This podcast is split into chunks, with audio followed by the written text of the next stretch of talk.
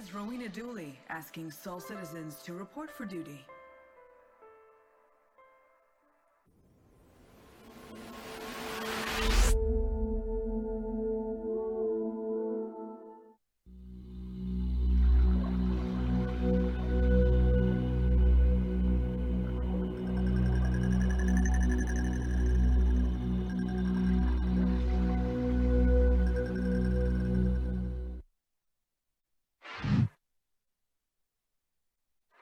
And greetings, greetings. Welcome back to the S O L Citizens. I am Griffin Gaming R P G.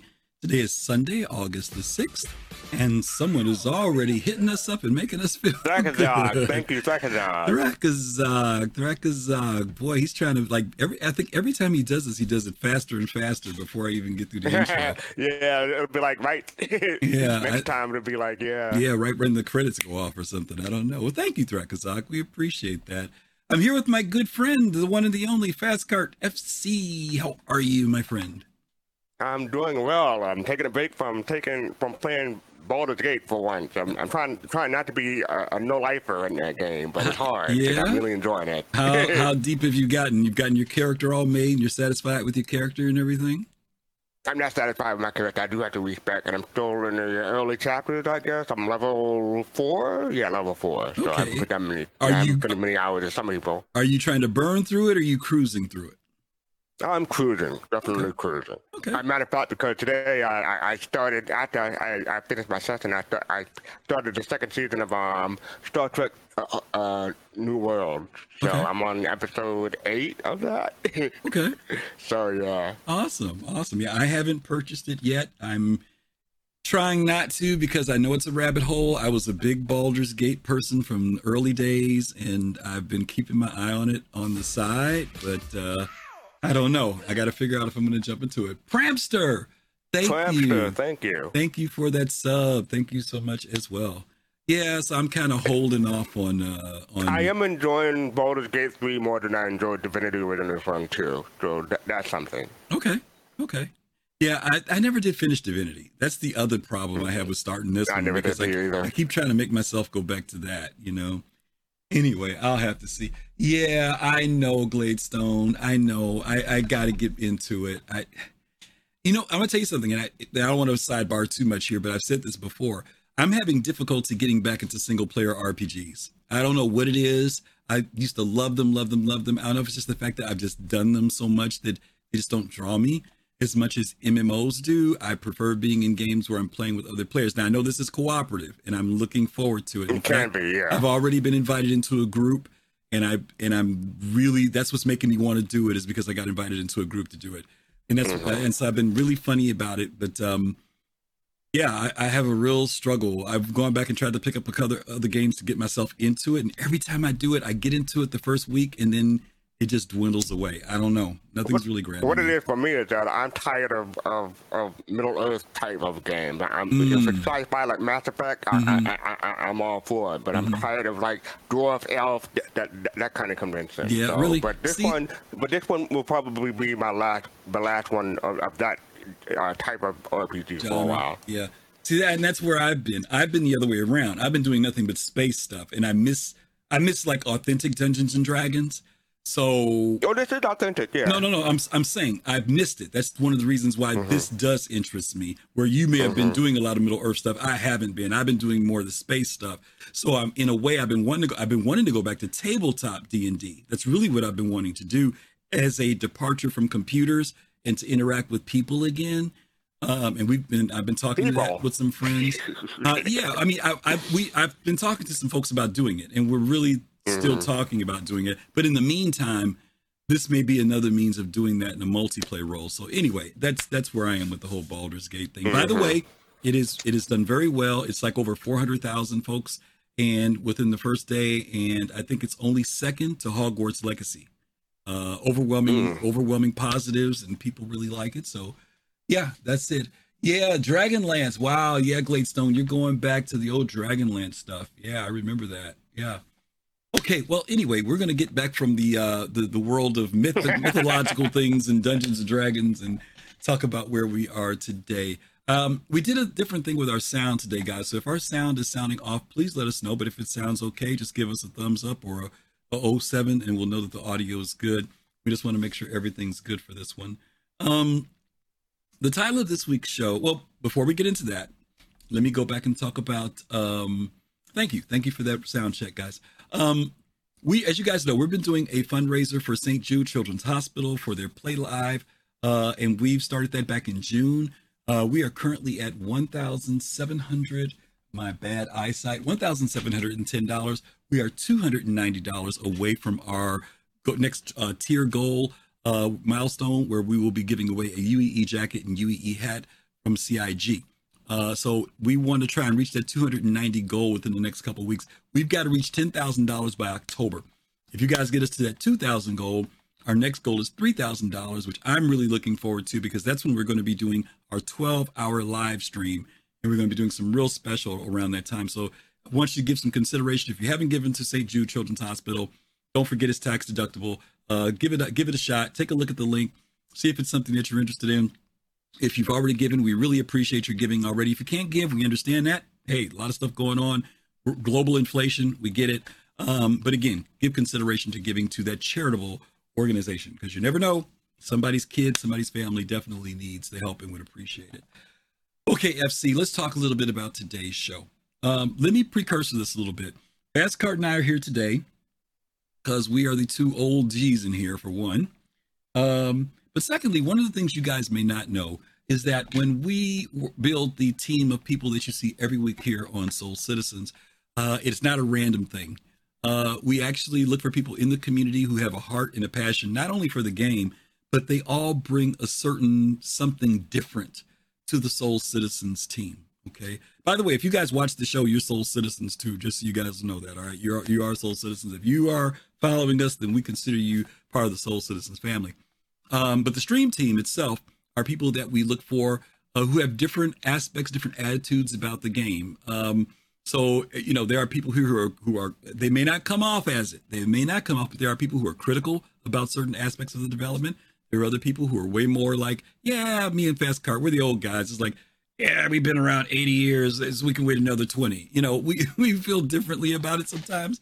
Um, other people who appreciate gameplay, other people who appreciate lore. Now, the reason why I'm telling you that is because Fastcart and I are not the lore people when it comes to this game. We are not.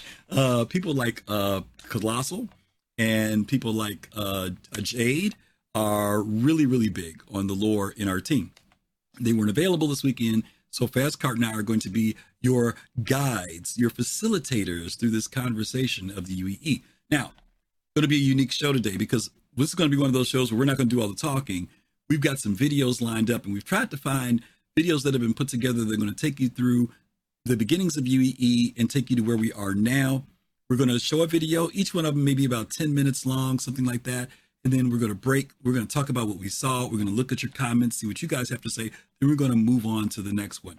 So we'll tell you now, get yourself some snacks, get yourself something to drink. This is the perfect time to do that because we're going to do a quick background on the U E E. Most of you guys are familiar with it, but we're going to do it for the sake of those who may be new to the game and maybe don't know the lore about the U E E. So we're going to give you that as a heads up, okay? F C, what, is somebody sneaking up on you or something? What are you looking around for? Yeah, I was, I was thinking about getting some honey buns because you said get a snack. Well, I was like, yeah, I, I if you want to, I forgot. I, no, I'll read. If you want to, go ahead. I, this, is, this is the time you want to do it. Go ahead and take your hike and go get it. I'll I'll do the reading here. And, Mm-hmm. And just to clarify, I, I, I do like some lore, but it's more like basic I lore, didn't like say a, like lore. Sense, I didn't yeah. say like lore. We like lore. I'm talking about the lore masters, these jokers who eat, I'm drink, not a lore and master. Sleep. I do yeah. that, yeah. Yeah, well, neither one of us eat, drink, and sleep lore around this joint, so I can tell you guys that now. All right, so let me go ahead and read this while Fastcart gets his honey bun. I'm jealous of him because I wish I had something to snack on here, but okay. Um, I don't actually have it. I, I wish I did. Okay. All right. Well, let's talk about the U E E background a little bit here. I don't think I did a slide for this. I didn't. So let me just read it. We want to put the link in there for you guys, okay? This is from the Galactopedia. By the way, our information today is coming from three sources. Galactopedia, coming from Paul Shelley, the Astro Historian, and also from the Templin Institute. This is something that we really want you guys to see. We're going to wrap our show up with their video because they kind of do an overview of everything that we're talking about today. Some of this may be repetitive. It's okay. Just kind of go with it. You'll see where we're going with these topics when we talk about them, okay? Um, let's hit this very first one. Uh, the intro, U E E background. United Empire of Earth, U E E, is the name of the current human governmental body. It is led by a democratically elected imperator, a tribunal of high advocate, high secretary, and high command, and the legislative body, the U E E Senate, composed of elected representatives from human-controlled planets. Keep that in mind, y'all. The U E E was formed, excuse me, was formed after the conclusion of the First Tevarin War in the twenty-sixth century. Then High General Ivar Messer claimed that the tribunal system and Senate were rendered ineffective uh, yeah, by bureaucracy and introduced the concept of prime citizen, a singular figurehead of the government to unclog the perceived governmental quagmire. Once elected, he stripped the United Planets of Earth, the U P E, High Secretary and High Advocate of their office and utilized the power of the military to declare himself imperator for life. Descendants of Messer reigned as dictators for centuries, modifying and corrupting the governmental system to further ensconce their power. In twenty-seven ninety-two, they were ousted from power in a popular uprising, which instated the current democratic governmental structure. Okay, I'm going to stop there right now, Fastcart. Let's talk about this, about the U E E, because maybe a lot of people don't know that there was another governmental body before the U E E, the U P E, right? That's one of the earlier things, right? Did I lose you? Yeah. No, no. You, I, I, I was looking at uh, the wrong thing, but yeah, oh. the, yeah, yeah. The U P E before the U E E. Um, I don't know m- m- much about the U P E, but mm-hmm. I'm guessing like the, uh, like I know around twenty thirty. Th- mm-hmm. th- th- that's when uh, th- that's when history for the the the, the, the lower history at least started. Mm-hmm. That's when I believe the. Or the Zeus or the R S I right. start, so I, I, I'm not sure how or, or when the U, UPE uh, st- st- st- yeah, started. It was a few in, centuries in later. Yeah, it was a little few centuries later than that. I'm not sure when the start of the U P E was, but mm-hmm. we do want to talk about this idea. And people hear about the Messers, and they don't really talk about that very much. But ultimately, we want people to know that um, there was a transition from the Messer, what they call the Messer era, Messer. Some people say the Messer dynasty, even. To where we are now. Yeah. And the current U E E that grew out of the Messer structure has tried to, over the centuries or over time, kind of clean its act up. Because the when the Messers had it, it left a really bad taste in their mouth. They were very they were autocratic. They were they, they were dictators. They ruled with iron fist. And, you know, they basically they oppressed the people. And so you have right. places like Levski, other places where these people have separated to get away from the U E E. And the U E E realized after a certain point that they really had kind of went the wrong way. So once they got the Messers out, they've been trying to, I guess you could say, reform their image. That's basically it. Mm-hmm. Okay. They've tried to make themselves better. Okay. So just want to give you a little bit of that background there about the U E E, but Paul is going to do a way better job than we can. Uh, so we're going to go ahead and take a look at one of the first videos that Paul puts out. And this is about, it's actually called the U E E government. We put the link there in chat for you right there. Fastcart just dropped it in. So we're going to watch that. Let's go to our watching channel because we're on our regular channel. And we're going to go ahead and bring this up for you guys and uh, you can enjoy it. So where is it at? Is this it? Yes, that's it. All right, here we go. In the thirtieth century, mankind has stretched out to the stars. One government controls most of their lives, a strong, militarized state known as the United Empire of Earth. This government, formed as an imperial despotism, now functions as a republic that holds the fate of trillions of human lives and over thirty-five star systems. Come with us as we learn more about the most powerful government in human history. Thank this you for that donation to Saint Jude. Galactic Historian. Thank you. U E E government.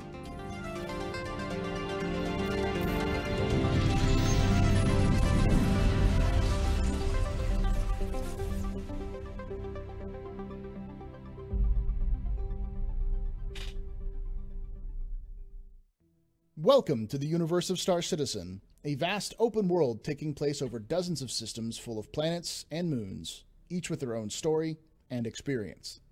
The U E E controls the vast majority of systems that are dominated by humans in this universe, a massive democratic republic made up of states from multiple planets. To understand how this massive empire affects players in the universe, we need to understand its government systems, how they're laid out, and how they function. The legal head of state is known as the Imperator, an office created at the founding of the U E E in twenty-five forty-six by Ivar Messer. Initially, it was a hereditary title, passed down from Messer to Messer until the overthrow in twenty-seven ninety-two. The Imperator still signs off on all legislature, holds the office of High General, and is in charge of the legal system. However, the Imperators today are elected to office by the citizens of the U E E for a ten-year term of office. Although much weaker than their Messer predecessors, the Imperator still has substantial power to make policy, but is much more reliant on the Senate to approve of his or her decisions involving the creation of laws. Next, let us look at how the rest of the government is organized. The major offices of the U E E are based on an old triumvirate system from the previous U P E, called the Tribunal, with the High General in charge of the military, the High Advocate in charge of the judicial system, and the High Secretary in charge of the infrastructure and practically the head of the legislature. Though the Imperator does hold the office of High General, they are still a higher rank than the other Tribunal members. All of the Tribunal are elected to office by the U E E citizen population. The High Advocate functions much like the modern U S Attorney General, though is also responsible for maintaining the court system as well. They control what's known as the Advocacy, whose sole job is to maintain law and order in the Empire.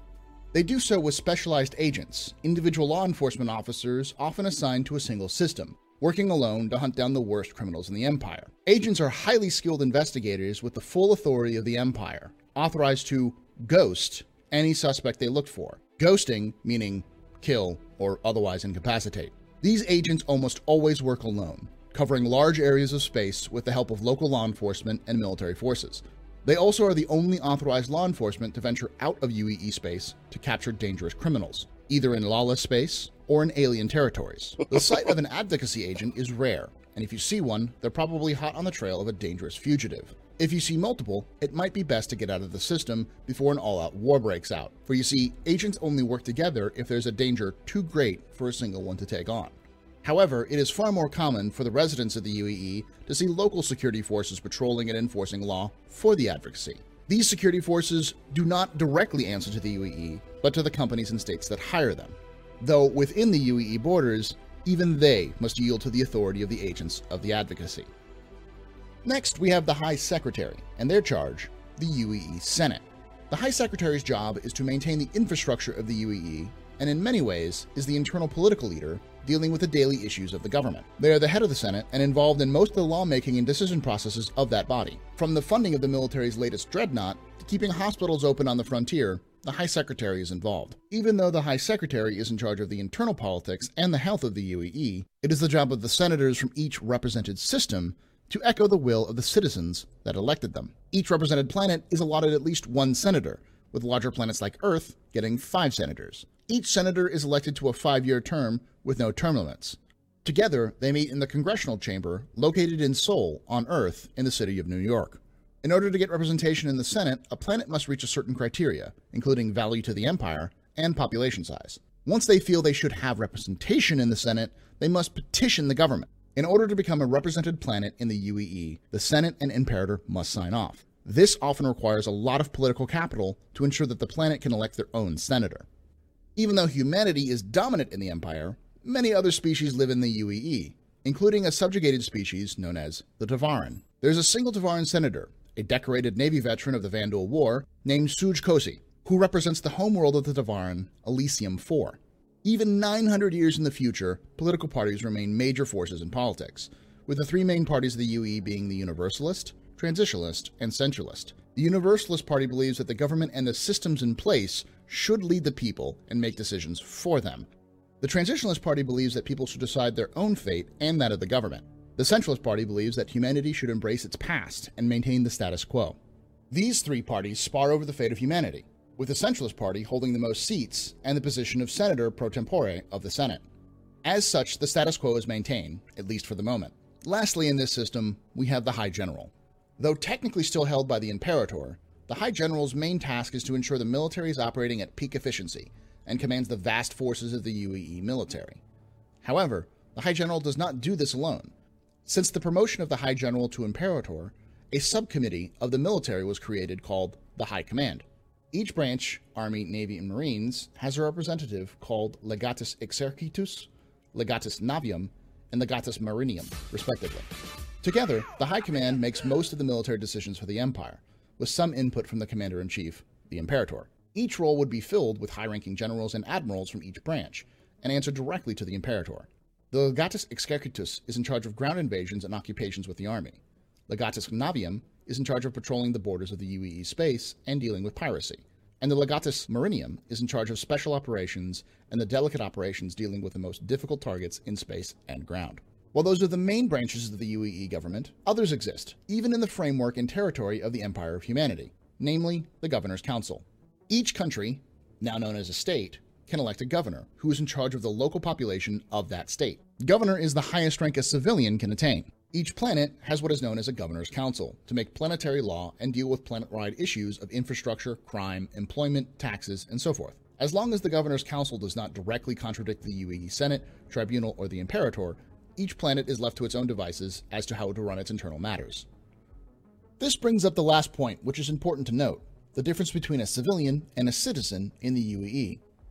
Citizenship must be earned. This can be through civil service, military service, or some other service to the Empire specifically. In day-to-day life, a citizen and a civilian are no different. It is in the government where it matters.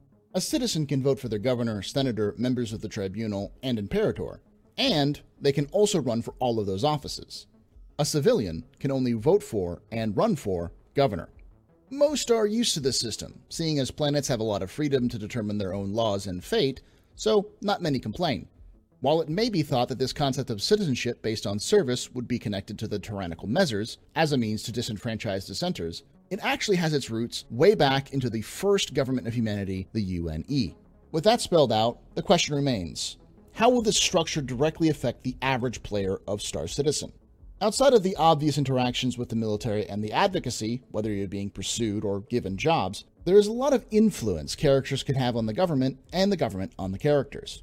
The government's actions, be they decrees from the Imperator or laws passed by the Senate, will directly change the in-game story. Your choices will further decide the direction the government will go down, giving power to individuals or parties, flipping control of entire star systems, or even toppling planetary governments altogether. There is even the possibility that players could get elected as senators to the U E E. The government involvement in the story and the average player experience is greater than any other in-fiction government in any online game I personally have ever played. This has been the U E E government. If you want to learn more about this and other topics, check out the lecture series or historical questions for more focused and specific answers to questions about this and other universes. Be sure to subscribe and hit that bell to be notified about each new video of Galactic Historian. As always, here at Galactic Historian, we hope to see you again soon. If not, we hope to see you someday in the black. Okay, F C, um, give me some thoughts on what we saw here. Um, anything you want to pick from our notes or anything that that's kind of stands out to you in relation to this? Oh, well... Well, first, from watching that video, I just wanted to give a shout out to Ortwin Framer for being the, the Imperator. I don't know if you, you you saw that in the video. In the video, mm-hmm. that, that I thought that was a um interesting. What did you call it? Uh, Easter egg? Yeah, yeah, Easter egg. That's the word. Well, why don't you? So, why don't you yeah, well, well, first of all, well, give a shout out to Ortwin. Well, don't don't assume people know who Ortwin is. Why don't you tell people who Ortwin is? Oh yeah, Ortwin is one of the co-founders of C I G, Cloud Imperium Games. He's the lawyer, the legal legal expert for mm-hmm. um, Cloud Imperium Games, exactly. And he's been with the um, company since its inception. And like I said, he he he's one of the co-founders. So yeah, I got to meet him one time in twenty sixteen. So he he doesn't make um appearances that often. I think there's only like one or two videos w- w- w- with him in it, maybe yeah, more, but yeah. that, that's, that's as far as I can remember. Yeah, he's almost like a silent partner to a certain degree. You don't, you ever, you don't really ever hear his name too much or anything, unless you've been around for a while, but he is still around. Ortwin is still around. They're still around. Mm-hmm. And um, I, I, I saw people talking in chat, whether that they're traditional Traditionalist, Centralist, or Universalist. I, I saw Traditionalist. I, I feel like a trad- Transitionalist, but you know, trans- saying trans- Transitionalist is a mouthful. Yes. I wish they had a sort, sort, sort, of, sort of name for it. Yeah, it is. It is. Um, one of the things I thought I, I laughed at was when they showed the thing with Messer, and right before that, the video we're looking at right now, they showed this thing with the, the with this guy named Kellos, and I thought about Colossal. I'm like, oh my God, that's too close to Colossal's name uh, running for office. Um, there was a lot of interesting stuff here, at least for people to understand the structure. And I know for some people, they may not think, well, what does all this got to do with anything? Was it, how many years ago was it when we had the election? Do you remember, Fastcart? Was it about four or five years ago when we had the four? Uh, I want to say maybe, twenty nineteen, twenty twenty, maybe twenty nineteen. Three, okay. three. three. Okay, three years ago. Okay, we we did an election for those of you who weren't around back then, or maybe you were around but you left and came back. But we did do an election for Leilani Addison, who is the current imper- imperator uh, of the U E E. Um, And Fastcart, I'm going to kind of go off the, the sidetrack here a little bit because you and I both played EVE. And even though EVE's not the only game that's ever done this, but there was a actual council of game players uh, who were in EVE. Do you remember that? Yeah, the council of, um, it's called council of something, but yeah, I, yeah. Do, I do remember that. Yeah, where they it's did. Interstellar something, yeah. Yep, yeah, and they did allow players to be a part of that. And I was always intrigued. Uh, I know a lot of times when people think about Star Citizen, they think about, oh, you know, finding some system and having that named after me. But I've always been interested in the possibility that in Star Citizen, whether or not, uh, you know, backers will be able to hold different positions or offices. I think they talked about governors who basically control over a region. Um, and and, and uh, they talked about them having a governing body that was there with them. They could set their own rules as long as it doesn't go against the U E E. Um, right. But then there's also senators, right, which is a whole nother level, who have way more power and influence. And I'm really curious to see, since they did have this whole thing where we actually interacted with the universe by voting in um, uh, Leilani Addison into mm-hmm. office, whether or not that will actually become a thing. And I, I don't mean just doing it figuratively, but whether our, and C I G has already said this, that our, that there will be things that happen in the government, on the government side, that will affect us as game players. But then there's also the things that we do as game players that I'm wondering where they create the bridge between, you know what I mean, the A I and what they come up with for governing uh, from a A I side versus us in there, how mm-hmm. far they'll let us come up. Will they allow us to be governors? Well, you know, people have always talked about taking over a planet or a moon, or we're going to set up our hap, you know, our settlements. Could they actually come up with something that says if there's some organization or group that dominates, like let's say that your org has forty percent of a moon, right? And mm. the rest of it's divided up into ten percent here, five percent here. Does that forty percent group get to be the ones who basically are governors of that moon? You know, I'm I'm, I'm just making up stuff, y'all, but I'm just wondering right. whether or not C I G will ever allow us to actually really be a part of government in this game, or whether it'll rely on the, you know, things like elections. They can create those characters like they did. They gave every one of the, the people who ran for Imperator had their own background. Some people were against the uh, aliens being brought in. Some people were against technology. Some people were for it. And we voted for it, right? That was pretty much how it went. And I, I can see C I G doing something like that. I don't know what, what the, the question is to what extent. Like, yeah. it, w- would they really want a player to control that much uh, space? Virtual as it is in, in game to, to, to say or do what we will. But, you know, that's an interesting uh, thought. But, you know, my my thought about the EVE Interstellar Council mm-hmm. is that a, a lot of people in the community thought that that was just, that what they did was they they could bring people in from um, Reykjavik, um, Iceland. Mm-hmm. And I think it's like once or twice a year. I forget how often, but every once in a while they, they bring them in to um to get to bounce off ideas out, uh, on them and get their feedback. Mm-hmm. And a lot of people in the community thought that that was just a free trip to, to Iceland. Basically, it, was, it yeah. wasn't really um a, a, a, a good thing or a positive thing for the community on yeah. on the whole. Well, the so I don't was... see them. I don't see C I G d- d- doing something like that uh, yeah. on, uh, going that far. Yeah. But yeah, it's probably taking over a planet or moon. Maybe. You know what the other problem is that I think with it, Fastcart, and I don't know, maybe it's our human nature, but there's also that side of jealousy, right? That people get picked to go somewhere, right? Like they get to go to the mm-hmm. home office. You know what I mean? Mm-hmm. Now, but these, but now mind you, these people are supposed to be representing community, and I know there's a balance in that too. And, right? and you know, and, and just just from background, uh, pe- people in the community vo- voted for people on on, on the council in the E V E, so exactly. It's not like a, a, a random thing. Exactly. So the, the hope is that whoever goes, that they go and speak on behalf of the community and not go speak on behalf of themselves, right? That's the thing that I would worry or no, about. Or, Where I'm just saying, you know, somebody says, "Oh, this yeah. is my opportunity to say what I want," instead of speaking mm-hmm. on behalf of the community. So I think it, it can be a positive thing, especially if it's in terms, right? You know, like every, not to be funny, I'm just giving C I G some ideas, but let's say it happened at CitizenCon. You know what I'm saying? Let's just say that mm. there was a voting process, and at CitizenCon, that council happens there, right? Now, CitizenCon moves around.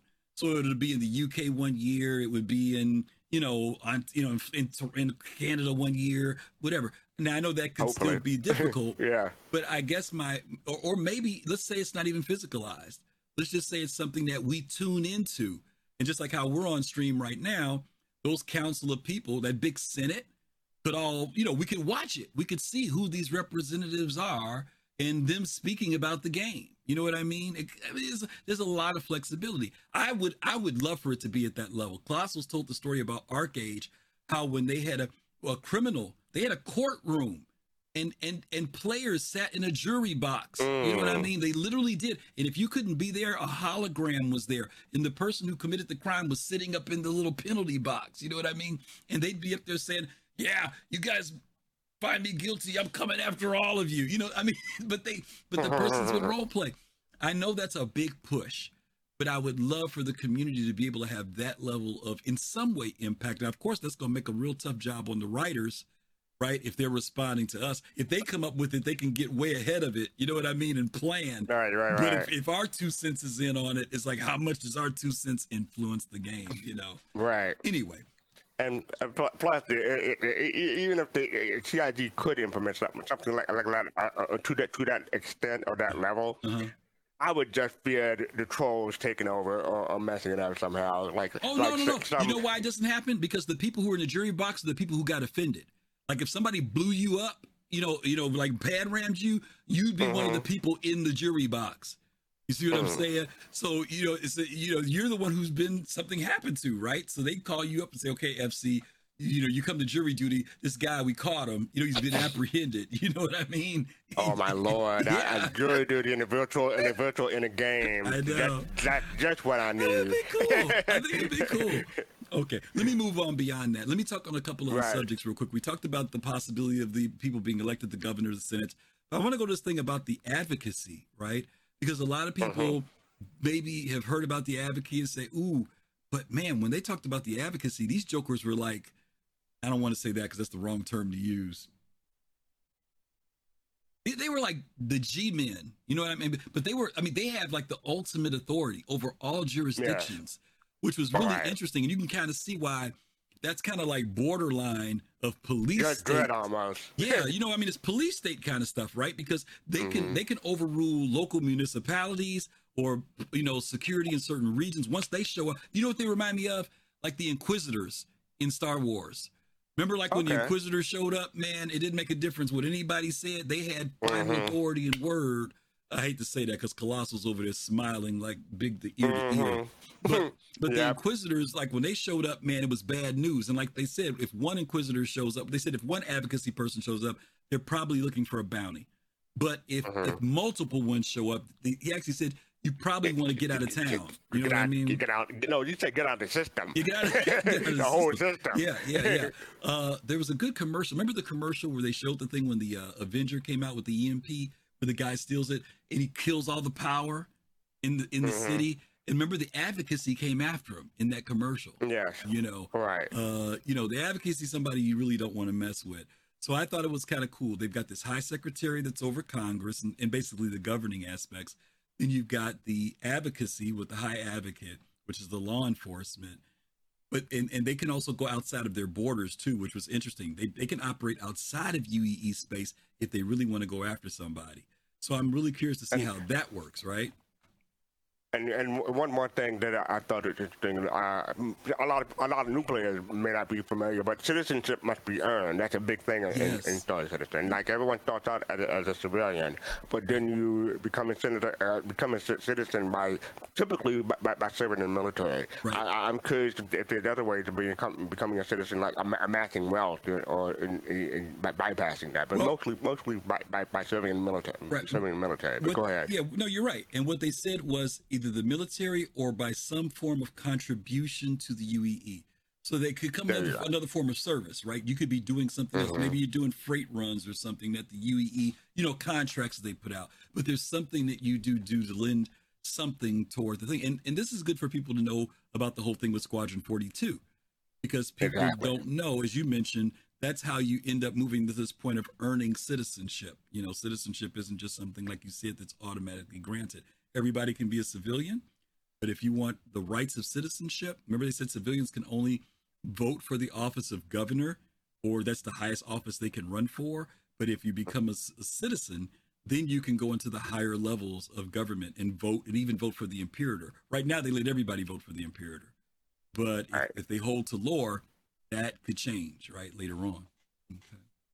Okay. I, I, I guess I guess since I paid my forty-five dollars, I, I, I'm a citizen already. No, you're a citizen for now. For now, I guarantee you, we're all citizens or civilians for now. Right. Um, let me go to the thing about the legatus, because this was something that I had completely forgotten about. Fastcart mm. was those Latin names that they had for legatus marinium, legatus navium, and legatus exercitus. I'd totally forgotten about that. That there were three branches. I always remembered the Navy and the Marines, but I forgot about uh-huh. the Army. Even though Invictus was just here, I completely forgot about that there that, that there is this breakdown of the ground forces for the Army, the Navy who patrol space and the borders, and then the Marines who basically are like kind of like special forces who kind of go in and go after lawbreakers and all this other great stuff, right? Um, and I'm curious to see with Squadron whether that's some form of outcome too. Like, can you choose which branch you want to serve in, right, when you're doing it? Because I, you know, I know right now we hear a lot about the U E E Navy, but could it I'm be? I'm pretty that, sure it's the Navy only in Squadron forty-two, but yeah, no, but I'm, know. Saying, no, I'm talking about when you come out. I'm saying, can you maybe? Oh, you come out. Can it branch out? Can you branch out? Is what I'm saying, beyond just worrying mm-hmm. about that. Because man, you know, we got the other chapters coming too, right? I'm just curious that that is in lore. Navy and Marines are in lore, and so let's say that you're playing Squadron forty-two. We don't know what the outcome is, but my point is maybe you're doing something that they give you an option to do something that's more along the lines of the Marines in the game. Maybe when you come out, that's what you come out as instead, you know, based on maybe you did a lot of the Marine stuff. You may have done Navy stuff, but maybe you did that. Or maybe in the game, you did a lot of ground battle stuff, and that elevates you to say that's how you come in. But I'm just saying, it's in the lore. I just want to see how they're going to work it into the game later on, you know. Um, yeah, I think that's about it. I think we can yep, get ready to it. jump into the next thing.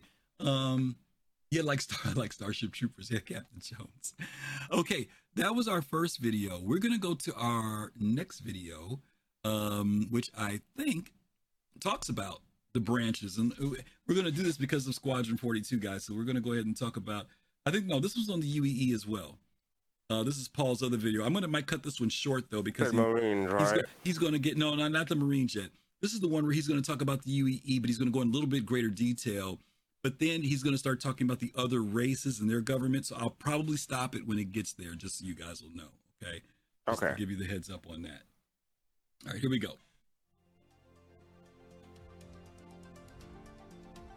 The Star Citizen universe is vast, set hundreds of years in the future in a large galaxy filled with unique challenges. With millions of individuals and hundreds of groups vying for power, it's easy to get lost. That's why I'm here to be your guide.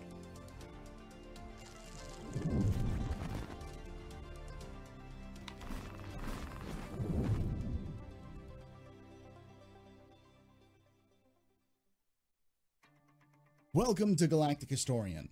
This is a series where I break down the lore of sci-fi universes. Also, welcome back to Citizen's Guide to Lore. This is a series where I help those citizens who are looking to start getting into the lore of Star Citizen. This episode will cover the major players in the lore of the verse, all the large political factions of the game. This will include all of the non-human races and the three major political parties of the main human government, If I don't cover a faction you're interested in, I've likely covered it in the past or we'll talk about it in the future, so be sure to hit me up on the comments below and let me know what you'd like to see. I'll begin with the main factions you will have the most time and encounters with, the Human Government of the United Empire of Earth, or U E E. The U E E is not the only place where humans live, but it's the largest and most powerful government for humans in the Star Citizen universe.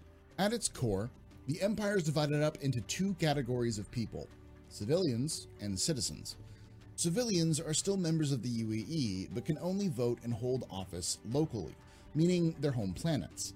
Citizens can vote and hold high office, specifically in the U E E government. Civilians can become citizens if they do something beneficial to the U E E. The easiest and most common way of doing this is by serving in the military. The founding of the United Empire of Earth itself stems from a tyrannical dynasty of a family called the Messers. Its founder, Ivar Messer, was a war hero who swayed the people and made changes he felt would make humanity stronger. Over the centuries, his descendants became more and more ruthless, using xenophobia and terror to keep people in line. A revolution in twenty-seven eighty-one ousted last Messer and reformed the U E E. Today, the U E E is functionally a democratic republic. At its head is the democratically elected Imperator, who serves as the chief executive for the government and the head of the military.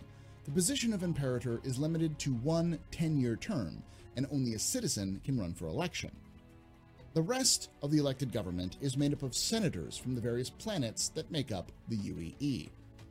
Inside the U E E, there are many different political factions.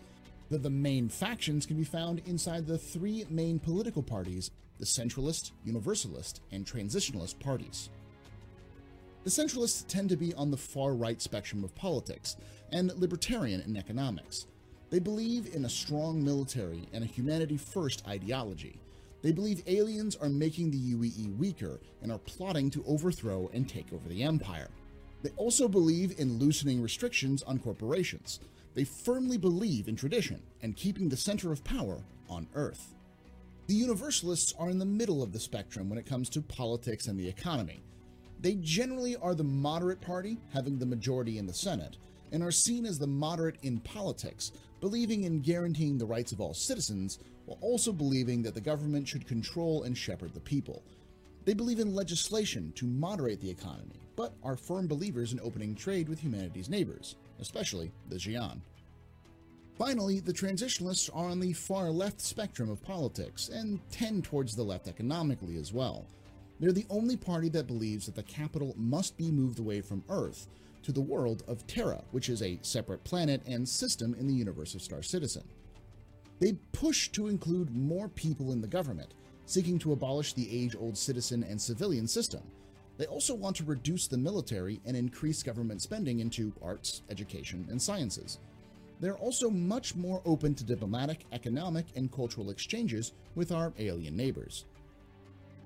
Most of the opinions of your average civilian or citizen can be broken down into one of these three different factions. As such, these political ideologies play an important factor in your own experience in game. They affect everything from the missions you accept to the events that will occur. Next, we'll talk about the largest faction outside of humanity in the game. Alrighty. We're going to stop it there. That's what I wanted to get into because it gave a little bit more detail uh, in relation to the three factions. And Fastcart, you kind of mentioned Joris earlier, and I'm curious curious to see what folks in chat. I know some of you already put it in, but I'm going to ask you now to put it in. If you had to say where you felt you landed between the Centralist, the Universalist, or a Transitionalist, uh, where would you land? So Fastcart, you said you you're in the area of Transitionalist, right? Yeah, terror, terror, baby. That's, that's, that's where I want the power to go. I, I knew you were going to say that. That's he, you notice that Fastcart didn't care about nothing about their politics. He just worried about where his home is going to be. That's all he cared about. No, that's not true. That, that's not true. I, I do care about the politics, but that that's a, that's a, you know that's a, a, not a big reason or a major reason. I, I just think it's a, a most interesting reason to uh, to move power away from, from Earth and, and put it into terror. You want to leave yeah, your home?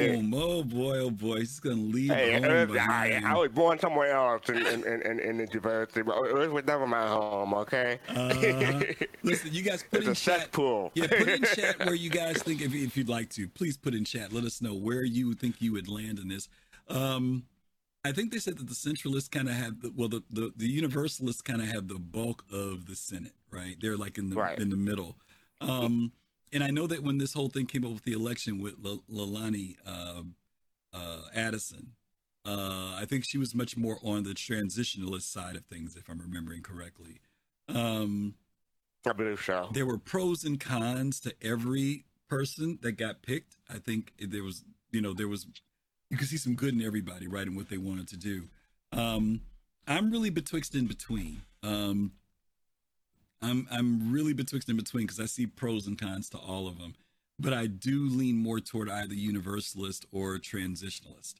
Um, mm-hmm. Without getting political, even though we're talking about a political topic.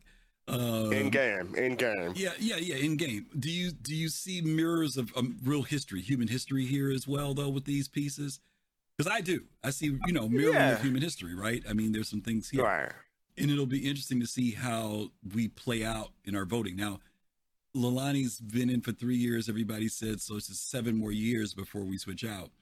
I am curious to see what the lore team and narrative team come up with.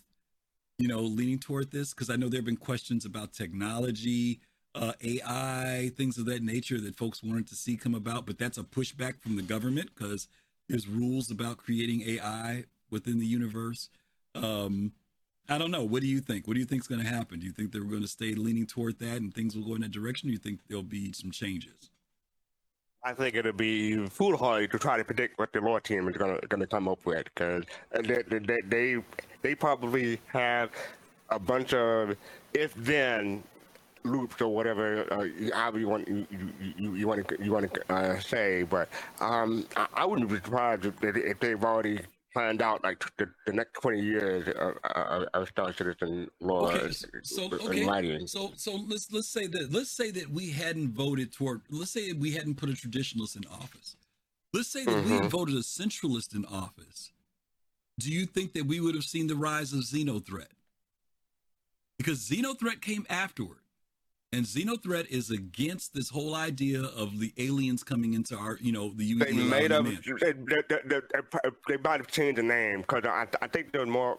I, I, they sometimes have to have gameplay along along with the lore. So I think they probably wanted some kind of gameplay in, in that regard, but they might have changed some of the lore and some of the names and stuff and some of the reasons and, and for, yeah, for but, the um yeah, well, don't for, get me wrong. for the threat. I'm not saying there wouldn't have been another another something to combat. I'm asking you, right. would Xenothreat have risen if the government said we're not going to allow them in? Xenothreat arose because we I, voted I, I, to allow. I don't it. think. I don't think. I don't think it would have been Xenothreat per se. It would have been something else. To, to, for, right, there'd have been some other thing that would have came up. Right, yeah. right, right. Okay, so that's what I'm saying. Yeah. So I'm. That's why I'm yeah. saying I'm wondering about how our interaction as players. Right, we vote for something. Mm-hmm. Don't get me wrong. I don't want the lore team to put stuff out twenty years ahead of time. Then I'll tell you why. Me neither. You know what I'm saying? Right. We want them to be in some way internally, though. Yeah, but okay, let me put it this way. They could have begun the the seeds of whichever way we voted, right? Mm-hmm. They could have had a small narrative. Let's say, okay, y'all, if the community votes this way, we're going to go this way. If they say this, we'll go this way. I get that. But I'm just saying, mm-hmm. I hope that that's an actual response. That, in other words, that our voting just wasn't for the sake of voting. That literally mm-hmm. because we put a Transitionalist in, they said, okay, guys, let's go with the Xenothreat. You see what I'm saying? And I'm, and that's mm-hmm. what I'm hoping. Obviously, that keeps them having a job too, right? If they start responding yeah, right. to what we do in the universe, you know. So I'm just kind of curious if we had went the other way and said, "No, we don't want no aliens in the, you know, alien races joining in." I would have been really curious to see, okay, what would they have done? Because, like you said, they would have had to come up with something to give us something for gameplay's sake, you know. Right. I don't know. It would have been interesting. And you know, the, the gameplay and lore go go hand in hand. Right. So it might it might, have, might not have been Xenothreat. It might, as a matter of fact, some of the gameplay uh, aspect of Xenothreat might, might have changed. No, it wouldn't have been Xenothreat. There would have been no reason yeah. for Xenothreat. They would have come up with something else. I agree with you one hundred percent. Right. I'm saying it would have been something totally different, and we don't know what that mm-hmm. could have been. That could have been uprisings within the, you know, within our system. They could have came up with a whole lot of other stuff. I just noticed so that could have been Ninetales or, or some of the other factions that, that, that, that come to prominence. There you yeah. go. There you go. Or there could have been something that they, you know, once they voted against them, than any relationships that we had. Maybe something, for example, is trade or buying things that were Xi'an or Banu all of a sudden got mm-hmm. thrown out the window. You know what I'm saying? There's a whole lot of stuff that they could go with.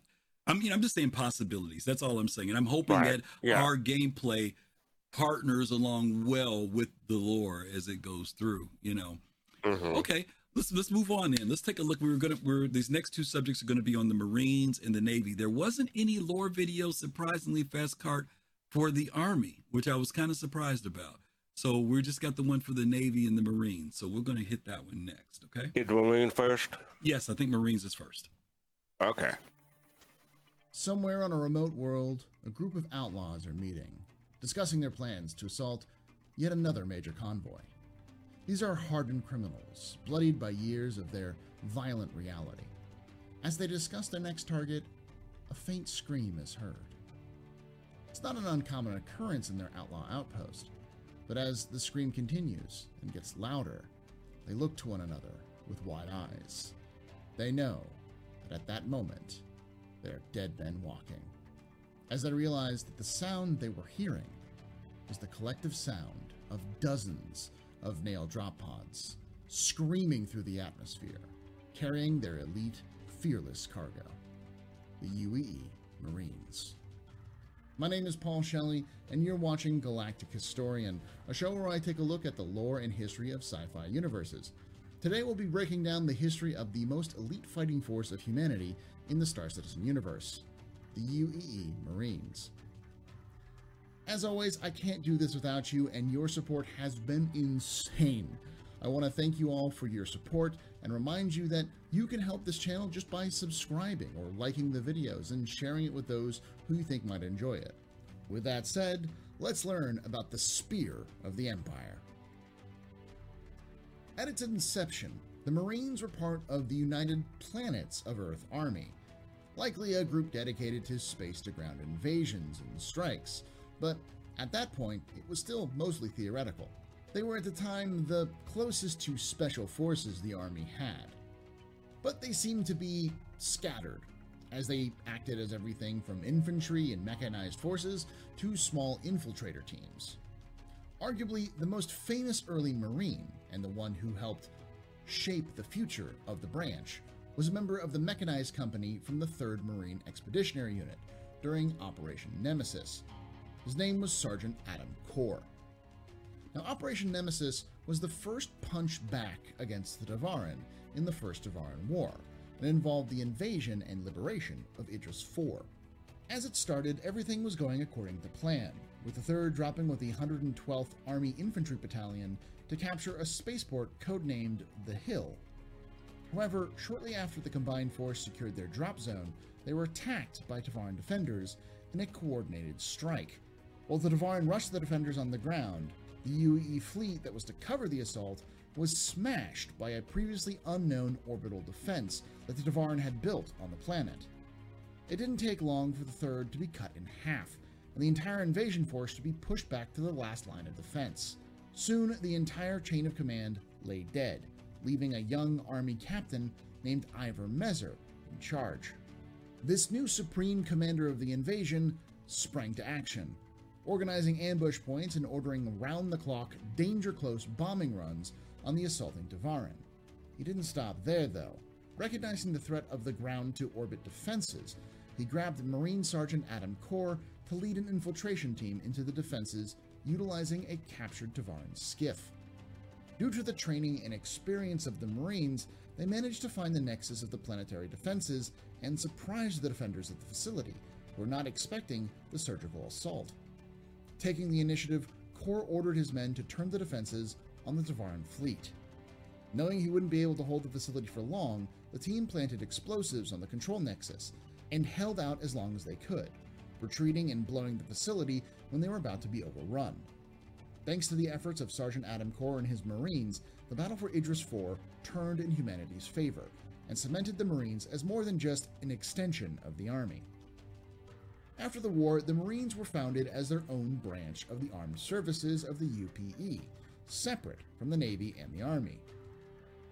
Their goal was to turn the Marines into a specialized planetary invasion force, separate from the Navy and Army with more emphasis on specialized missions. When the U P E transformed into the U E E under the Messers, the newly created government branch called the High Command included a seat for the Marines, with a brand new rank of Legatus Marinium, or the head of the Marines. Under this new order, the Marines were fed recruits from the best and brightest of the Navy and Army, meaning that, in theory, they would be the cream of the crop. While it seemed like the Marines were finally finding their footing, their future would be thrown into doubt when Warlord Korath'Thal emerged with his reforged Tevarin fleet to start the Second Tevarin War. The Marines found themselves as the odd man out, as their specialized role was not valuable in a war where resource raids and space skirmishes dominated the conflict. The Army would claim sole dominion of the ground-based operations, pointing to the impressive Battle of Korean Pass, and the Navy constantly pointed out that the Marines lacked the size to go toe-to-toe with the Tevarin battle fleet.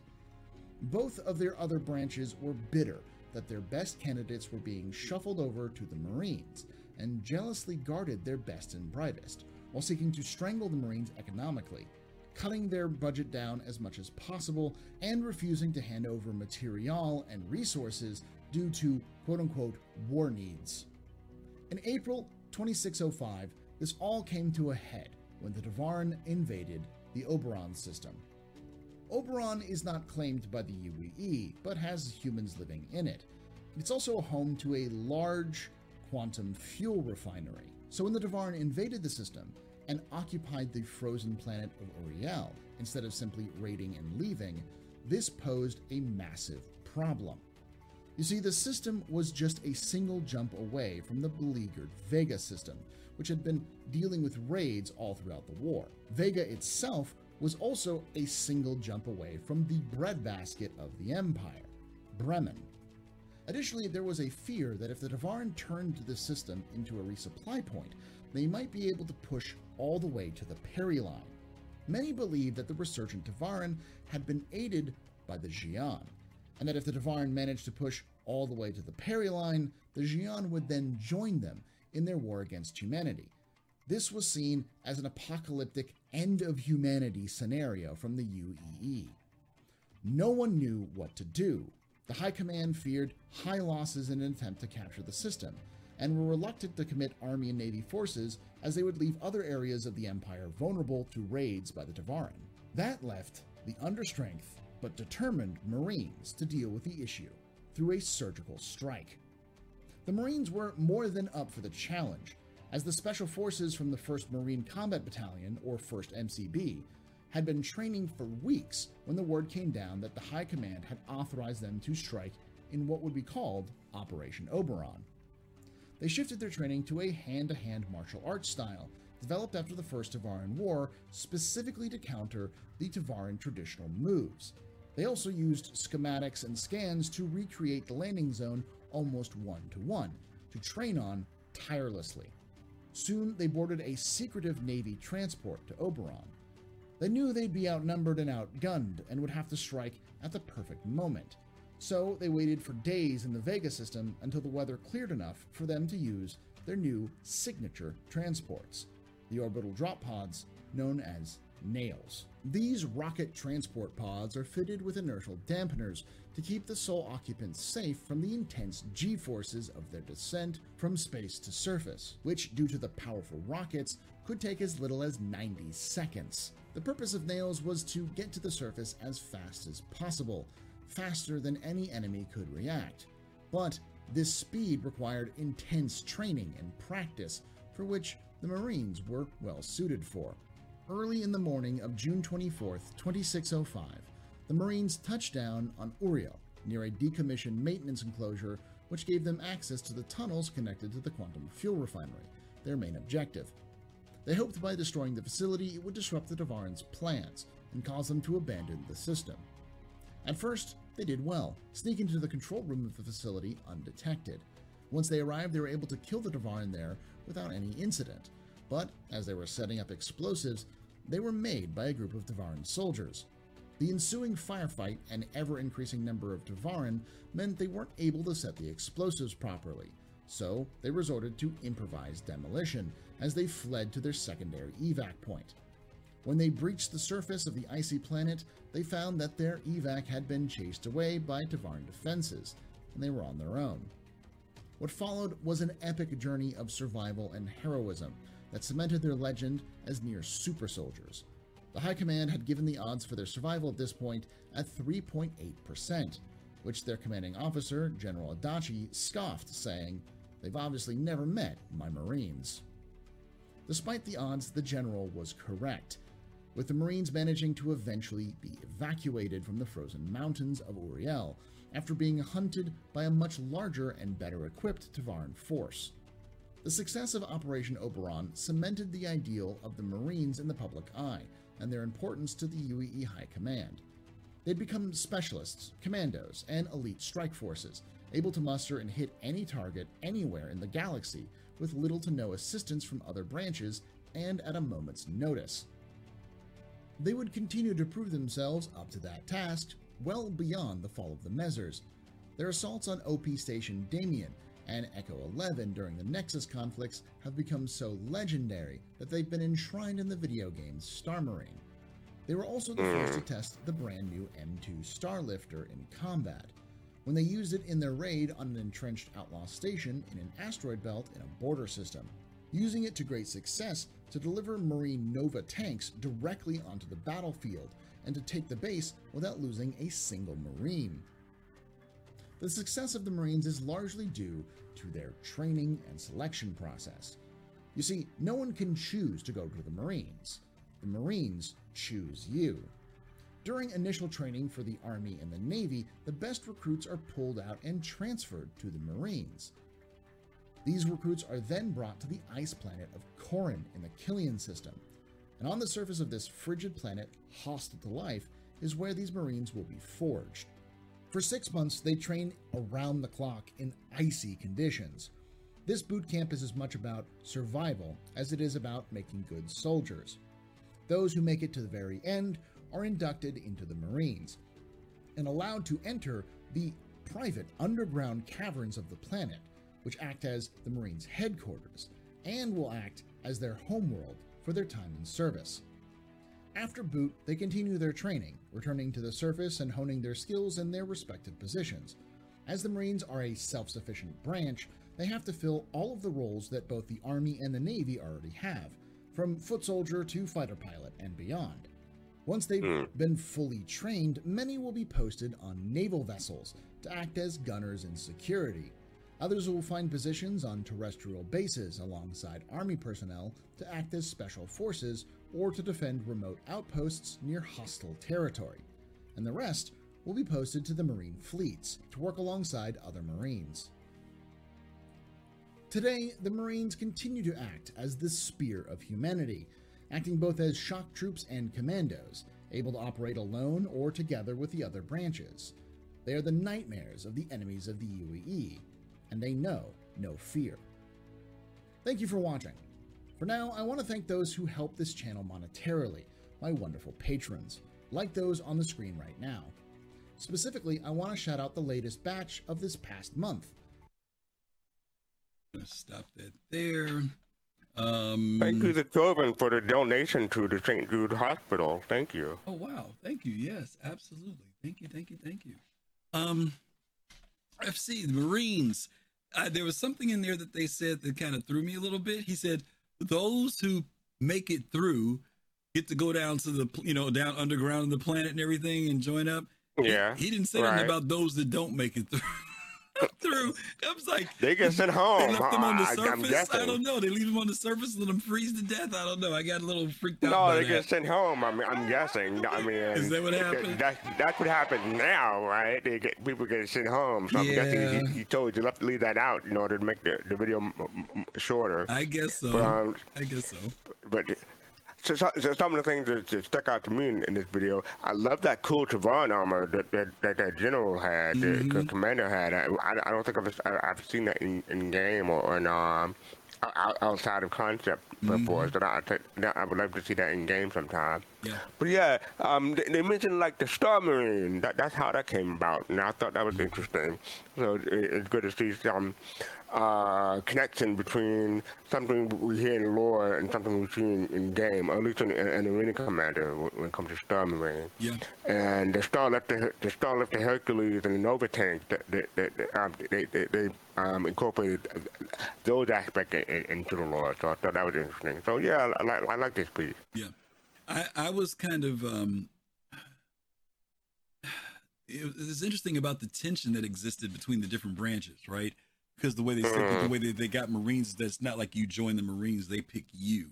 And they took the I best mean, and, and, and that's some that's some real world um yeah, but you, background to that too, because that, that, that, that is just not not not not not now, but yeah. I mean, like I can see it like in the past, it, it might have yeah. been yeah, picking m- your best more, and brightest, yeah. yeah, and and but it wasn't just the fact that they took. I mean, obviously taking their best and brightest was a factor, but then they talked about how the other ones pushed back by, you know, limiting their resources, right? You know, under the budget, uh, yeah, a little bit, yeah. yeah, hitting them in the hit them in the pocket, you know what I mean?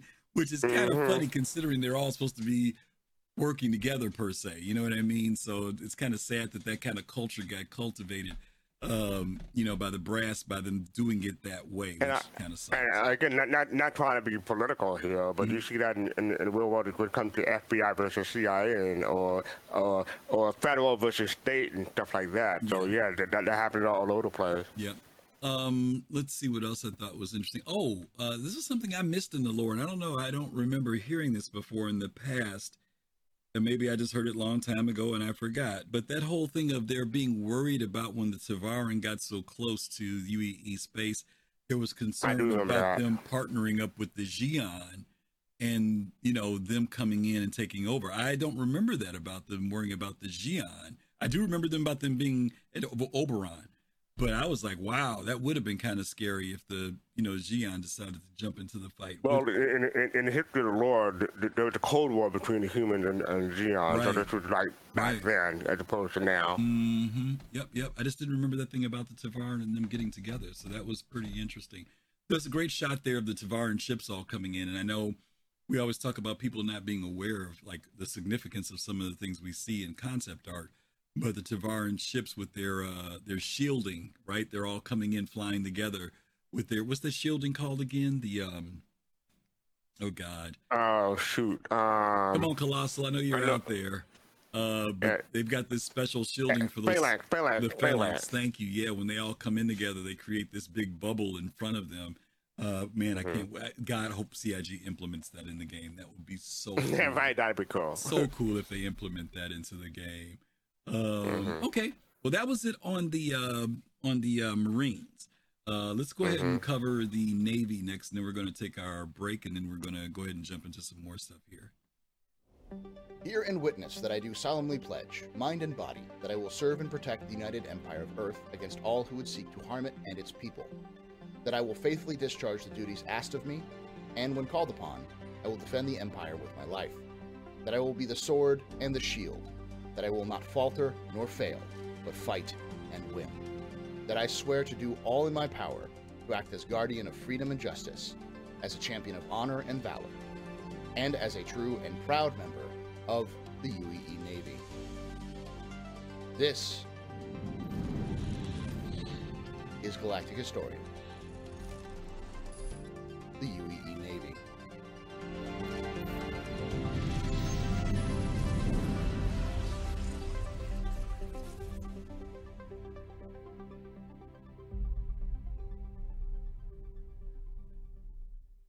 The U E E is the largest government in human history in the Star Citizen universe.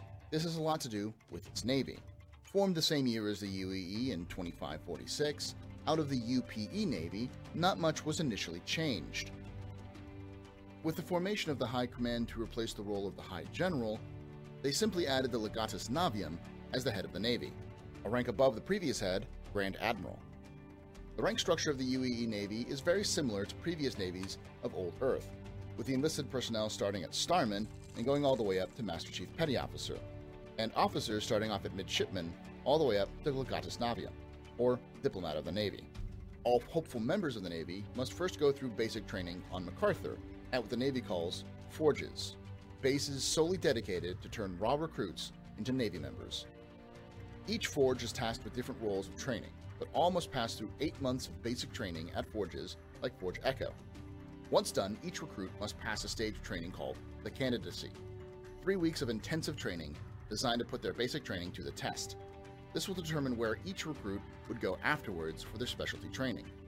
While most enlisted recruits will go on to the enlisted specialties like engineering, security, navigation, and so on, some are chosen for officer training, such is the case of Callum Weaver, who enlisted but had shown so much promise that he was enrolled into flight school, graduating with the rank of ensign.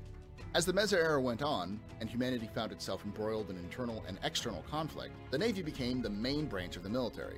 As a result, the Navy saw itself given the more and more impossible task to solely defend and protect the Empire, with sometimes only a single squadron of fighters and bombers charged with the defense of an entire system. Initially, the Meza sought to change this, with the introduction of the Aegis Dynamics, Hammerhead Gunship, Idris Frigate, and Javelin Destroyer. They updated the Navy, giving greater firepower to those charged with the defense of large systems. Though aging, these ships can still often be found from the frontiers to the home front, patrolling systems alone or in small groups. This strategy of smaller, more nimble forces, with the larger fleets anchoring defenses near the front lines, has not changed much since the Mezers.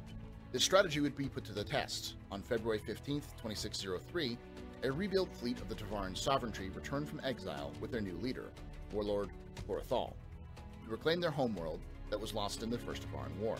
Upon their arrival in the human-controlled Fora system, it became clear that their technology had advanced significantly in the years following their defeat, and their tactics dramatically different. Known as the Tevarin Phalanx, the larger ships of their fleet would cluster together and merge their shields to make a nearly impenetrable barrier. This strategy would make the firepower of the larger central U E E fleets practically useless. Thus, even in defeat, the Tevarin still managed to slip out of the system, mostly intact, denying a decisive victory. System after system were razed and plundered as Tevarin cut a path of destruction towards their homeworld of Elysium four. One of the largest fleets in U E E Navy history was assembled to block the Tevarin forces from reaching their final goal in the Centauri system. However, Korath'Thal sent some of his forces to raid and plunder the lightly defended major population centers of Yar Saisei. This forced the Navy, who believed the main force of the Tevarin were engaged, to divert most of their forces to protect the civilian targets and hopefully win a decisive battle against the Warlord. As the battle approached, all seemed lost when the remaining defenders of the jump gate realized that the main force was headed straight for them, and only a single carrier remained. However, a disgraced captain named Alexandra Dunleavy proposed a bold plan which would prove to be the decisive blow to end the Second Tevarin War.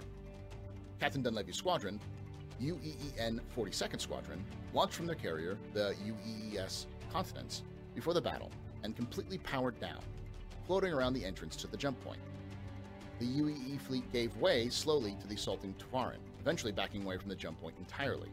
Sensing final victory, Korath'Thal then pressed forward into the jump point. The only problem was, was that the jump point was too small for the large fleet and could only be traversed one ship at a time. As the mass of the Tevarin fleet bunched up around the passage, Squadron forty-two restarted their bombers, and the captain gave the order to take out the Tevarin ship's shields. By the time Korath'Thal realized what was going on, it was too late. The shields of the Tevarin ships were either crippled or destroyed, leaving them surrounded by a superior U E E fleet, their only advantage crippled or gone, and their only means of escape, allowing only one ship at a time through. The victory at the Battle of Centauri would cement the legacy of Squadron forty-two in popular culture, but it also proved to the U E E Navy that the reliance on squadrons of fighters and bombers as a main part of their offensive and defensive plans was justified. In the aftermath of the Second Tevarin War, they would continue to place fighter and bomber squadrons as the main defense forces for the fringe planets, with light patrol craft and frigates to support these primary defense forces. The arrival of the Vanduul in twenty-six eighty-one would totally change conventional tactics. Initially, the skirmishes around the Orion system caused the Navy to send a massive force to secure the system, as per naval doctrine. But as the years went on, the Vanduul showed themselves to be little more than raiders. The U E Navy presence was reduced to only a small fleet with Army and Marine support on the planet of Armitage. On February second, twenty-seven twelve, the Orion system was especially weak, with the Bengal carrier that was at its center called away to deal with insurrection in the Caliban system. Around nineteen hundred hours, a massive Vanduul fleet arrived in the system. The remaining naval forces, made up mostly of fighters, bombers, support craft, and light capital ships, got support from local militia and mercenary groups to challenge the invasion force. For three days, the line fluctuated, but steadily the Navy began to push back the Vanduul. It was then that the small fleet encountered what today is known as a king ship, a massive three hundred meter long dreadnought, bristling with fighters, bombers, boarding craft, and large offensive batteries. The overconfident U E E fleet commander ordered an all-out assault on the ship, which resulted in the remaining human capital ships being swept aside by the powerful Vanduul mothership. Shortly afterwards, Armitage and the Orion system fell. Over the years that followed, more and more systems would fall to the advance of the Vanduul. Each time, the light fleets and fighters that made up a large percentage of the naval forces were proven to be ineffective against the alien assaults, while some victories over the Vanduul by Squadron forty-two and Squadron two fourteen proved that reliance on small fighters still worked, the story of Squadron eighty-eight, also known as the Lost Squad, showed that without a large fleet support, fighters were not enough to stem the Vanduul tide. This may have been a financial as well as a political decision, however, as the Messers began to use the Navy less and less as a military force and more and more to police the ever-increasing unruly population, with their budgets diverted away from the front lines and towards egotistical megastructures, and their focus more on putting down rebellions than defeating real threats to all human life, morale plummeted. In fact, it was the Navy that helped bring down the Messer regime when the bombers of Squadron seventy-eight, made famous for their actions during the Tevarin Wars, was ordered to bomb a target they were told was a rebel stronghold on the moon of Faran. When they arrived, they discovered it was an unarmed civilian agricultural center, filled with innocent civilians. Refusing to strike the civilian target, the squadron returned to base, and they were arrested for failing to follow orders. News of their refusal spread as rebel forces, in coordination with other groups, were organizing an assault that would cause the Messer regime to collapse. After eighteen months in prison, waiting for their trial, the squadron was cleared of all charges by the new government. These Thundering Thorshoes, as they were known, were reformed and are still seen as exemplars of the Navy's dedication to remain the defenders of freedom and justice in the Empire. However, the Vanduul attack on Vega two on October fifth, twenty-nine forty-five, and subsequent declaration of war, has shifted the Navy once more. For the first time since the Second Tevarin War, the U E E Navy is building up its fleets. The attack has galvanized the civilians of the Empire to enlist in record numbers, some to protect their homes, others out of a sense of patriotic duty, and still others, like Ensign Weaver, who survived the attack on Vega two, who signed up to not feel helpless. This surge in ships and recruits has caused the anchoring fleets to balloon, and led to the creation of the R S I Polaris Corvette to complement the Hammerhead, updating the smaller defense fleets with a new, nimble, and heavily armed torpedo ship. It also allowed for the creation of a long-dormant concept of the Dreadnought class of ships, ships designed specifically to take on the massive and deadly Vanduul King ships, the first of which is called the U E S Retribution. The Retribution is armed with multiple batteries of small to large weaponry, the biggest of which are the turret-mounted Bering Shipbuster railguns. These one hundred thirty millimeter railgun clusters usually live on Bengal carriers, and they usually only carry one turret. Retribution has several. Each shipbuster holds terajoules of energy, and can literally smash a destroyer as if it were a tin can. While only one ship of the Retribution class is in active duty, it has already helped lead to the U E E victory over the Vanduul in the Battle of Oberon, the first offensive in the Vanduul War in March twenty-nine forty-six. In its now fourth century of service, the U E E Navy continues to adapt to the ever-changing threats from within and without. However, one thing has never changed since its inception. The Navy will forever be the vanguard of the U E E. For good or ill, wherever the Empire needs to make its presence known, the Navy will be there. One can only hope that they remain champions of honor and valor of humanity. This has been a history of the U E E Navy. I hope you enjoyed this presentation. If you have any questions or comments, please leave them below. If you did like this, please hit that like and subscribe for more content like this for Star Citizen and other universes. And I'm going to ask, too, as we put these links in, you guys, please go over and like Paul's videos. Please, uh, he does a lot of work here. Uh, Shovan, uh, good to see you. Um, as he mentioned here, this, he puts a lot of labor in here. One of the things I like about these Fastcart also is that Paul actually has matched up a lot of the concept art or trailers and things that we've seen that we thought were just about selling ships. He's actually ties them in with the lore, which is really great. Um, a lot of times people don't know, like the, the thing with Admiral Bishop looking out, you know what I mean? That was actually a part of the lore when that was in there. So it's kind of cool that he's actually been able to tie all this together, so we kind of get it's not just about marketing, but it's also about the unfolding of the story of the game that we're going to be playing. Yes, yeah, so, so one of the things I, I noticed uh, stood out to me that he called Retribution a Dreadnought class. Yes. I, I thought it was a Retribution class. Matter of fact, mm-hmm. later in the video, he, he later called it the Retribution class, mm-hmm. but it, you know, it, it had a separate class of, of Dreadnought. So yep. that was that, that was something I, I relearned or might have forgotten from back in the day. Mm-hmm. But I love I love that concept of, of, of the kinship. I mean, I wouldn't want to I wouldn't want to be, be near one. I wouldn't want to you yeah. know to try to, to try to storm one or anything like that. But just the picture of the kinship is pretty cool. Yep, and we know. And finally, go ahead. Oh, go ahead. No, go ahead. No, okay, you go. So finally, finally, I just want to say, like, Legatus Navium, for forty-two thousand dollars, you can become one. No. That, wrong. That's, that's what I wanted to go back and talk about because Shoban asked yeah, about that. Yeah, we talk about in chat. Yeah, Legatus Navium is actually at the twenty-five thousand dollars mark, believe it or not. And and I've always wondered, again, once we were doing the study for this and I saw these titles coming up, because you guys know when people move up in the concierge level, there's these different titles. There's Grand Admiral and blah, blah, blah. Um, then there's Praetorian, but then there's Legatus Navium, which is, if I'm not mistaken, the twenty-five thousand dollars donation. And then after that... Uh, it used to be twenty-five thousand dollars for, for just Legatus. But I think well, you, let me finish. That. I was going to say that, yes. And then when you go to the yeah. top of the thing, now that's Legatus. So I, mm-hmm. now, Choban, I don't know. Is there some tie into that or whether that's just stuff that they give you?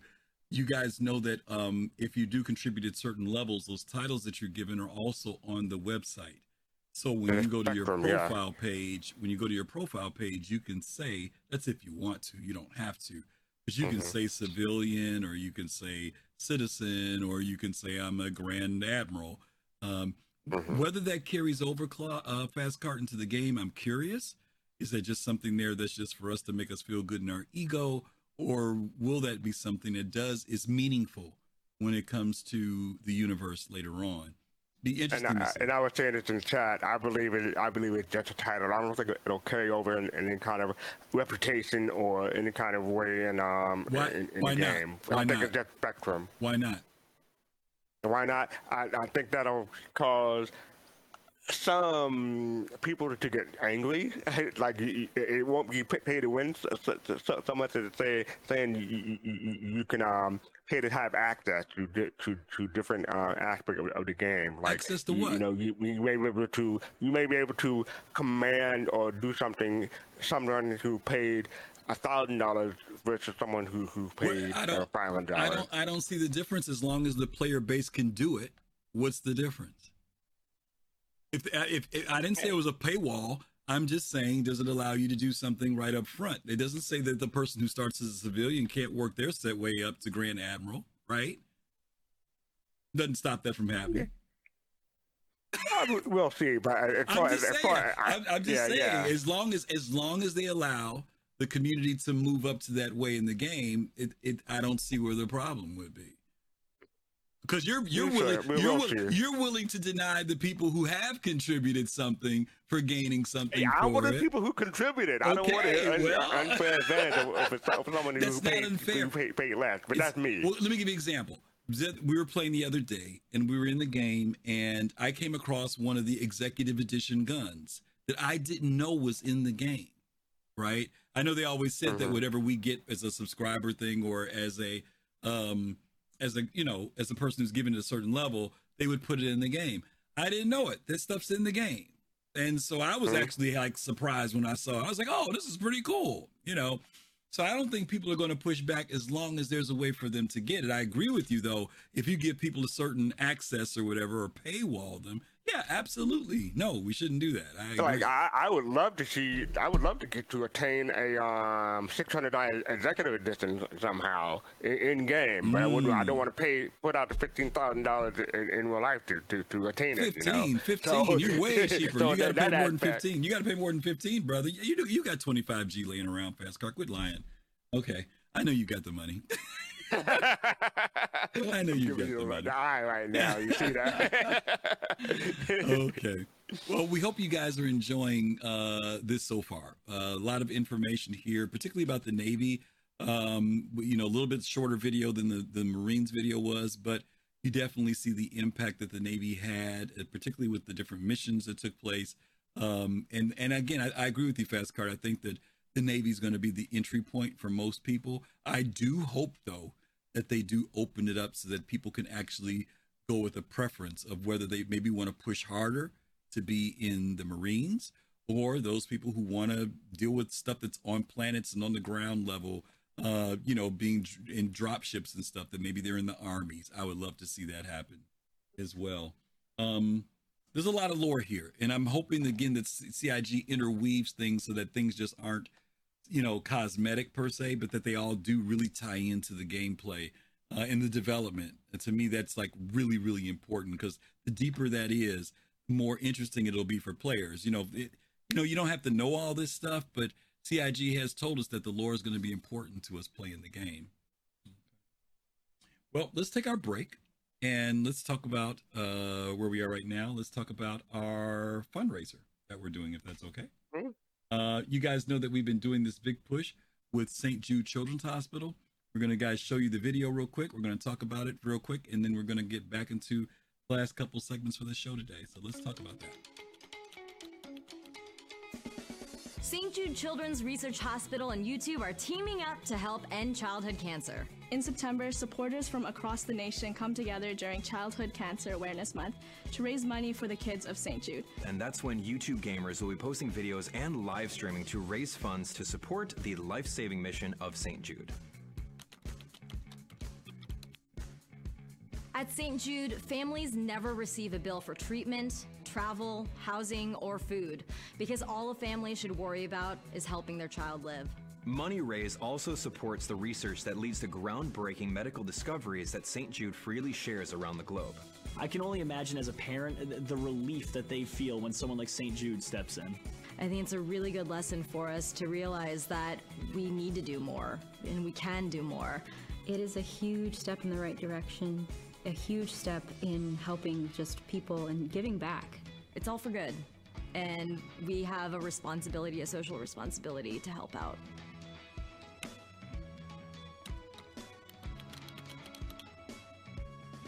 Find your favorite video or live stream during Saint Jude Play Live on YouTube for Childhood Cancer Awareness Month and donate to this amazing cause. Your support will help Saint Jude further its incredible mission. Finding cures, saving children.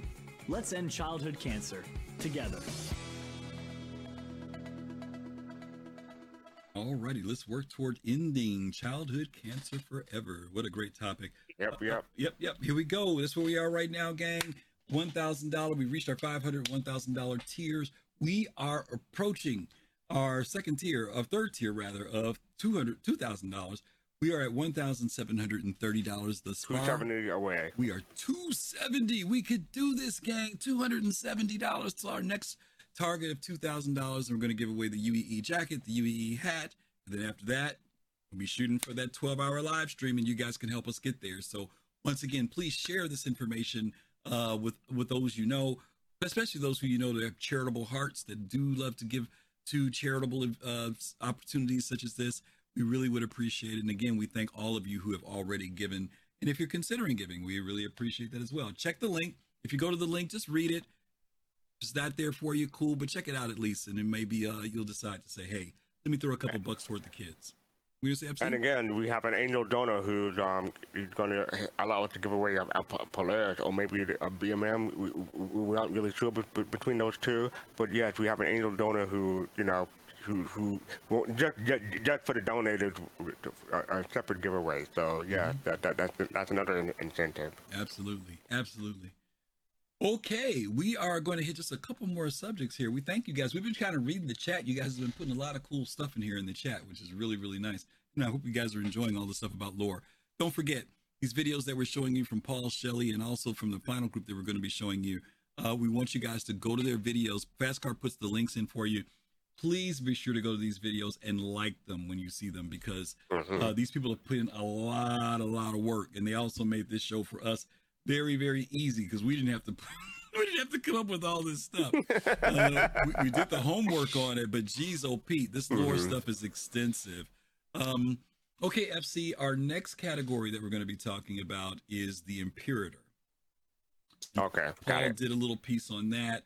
Uh, this is talking about the first few months of Imperator Addison. Addison is in, is in her third year right now. Uh, but this talks about the first, I think, three or six months. Is it three or six months? I can't remember. Um, it's the first month. I'm sorry. Imperator Addison's first month. First month, yeah. So it's kind of a review of where, where, where Addison has been so far. So let's take a quick look at that. Welcome to the report. This series covers topics and concerns of lore that have direct influence on the gameplay of Star Citizen. Today, I will be talking about Imperator Addison's first historic days in office. We'll start with a retrospective on who the Imperator is. Then, we'll talk about her first month in office. Finally, we'll discuss the impact her administration might have on the game itself in the coming months and years. Last year, the citizens elected the independent candidate Leilani Addison as the next Imperator. She won on her platform of higher funding for science and education and restarting research into artificial intelligence, a topic which has been all but banned for the last few centuries.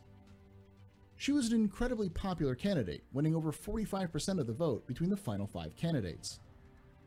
Public trust and confidence has been high since her inauguration on the first of January, twenty-nine fifty-one.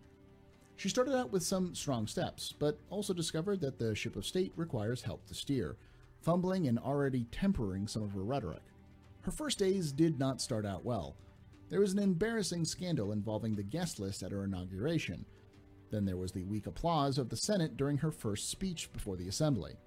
And finally having to pull the nomination of Marianne Althroff to be Undersecretary of the Department of Transportation and Navigation, after several unflattering comments by Althroff about high-ranking members of the U E E High Command came to light, adding to the already long list of unfilled positions in the administration. She's been forced to tone down her language, and conceding that while she still wishes to increase funding for science and education, it would have to go through the Senate.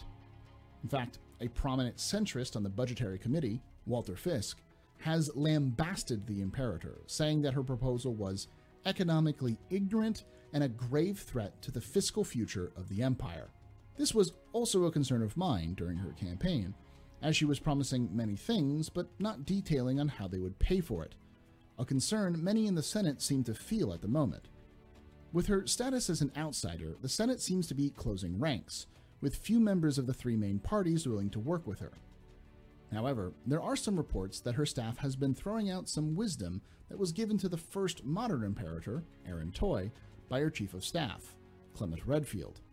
It goes, "Campaign on the dream, but govern to the reality." It is said that this bit of wisdom was what kept the U E E together during those first tumultuous years after the fall of the Messers, tempering Imperator Toy's ambitions for a kinder and gentler humanity with the political reality of an empire teetering on the brink of civil war. Imperator Addison seems to be heeding that advice, looking to govern smartly, but also to know her limits. She started with a brilliant maneuver to keep her promise to start reducing restrictions on A I on day one, citing an obscure bit of legal standing, which allowed the Imperator to bring any old legislation to the floor of the Senate for review if it had not been on the docket for longer than twenty-five years. Now, this move bypassed the Committee on Science and Technology, where her reforms would have been slow-walked or killed outright, as the committee would be unlikely to pass any new legislation on A I research proposed by the Imperator at that time. This move allowed for amendments to the law to be voted on by the entire Senate, speeding up the reform process. While this excited her supporters, the new Imperator tempered expectations in a speech where she would explain it would take years for new permits to be issued. She's also managed a few big wins, adding to her success with A I reform. Addison has created a brand new Xenoscience Conference, which is to be held in New York later this year, and will host human, Banu, Xi'an, and Tevarin scientists in a cross-species exchange of knowledge. She also installed the first ever Tevarin cabinet member, Ki Jotal. The mixed results of her first few days in office show that while Imperator Addison is settling into her new position, she still has a lot to go before she starts seeing serious political gains. The lack of a party means that she will have to rely on citizen supporters to pressure their senators into supporting her bills and mobilize like-minded senators into a coalition. Her appointment of the Tevarin seems to be directed at Senator Suj Kosi, the first Tevarin senator, and Mira Nago, her former competitor for the Imperatorship, who had proposed a Tevarin affirmative action initiative to get more of the species into the U E E government. Her creation of the Xenoscience Conference also seems to be a move to try to appease the Universalists, who have been trying to open free trade between humanity and other species like the Xi'an, and the Transits, who have been advocating for closer ties with our alien neighbors. Public confidence in the new Imperator remains high, with one supporter saying, I quote, I hope she can accomplish what she promised, but I'm sure there'll be some snags. Even if she gets half of it done, this empire will be headed in the right direction, and I'll be happy. She capped off this week with a speech at the auditorium of her former secondary school in Braha, the city of her birth, in the Oya system. There, she was met with wild applause. She smiled warmly and thanked the crowd for their patience, saying, My day's been a bit more hectic than expected.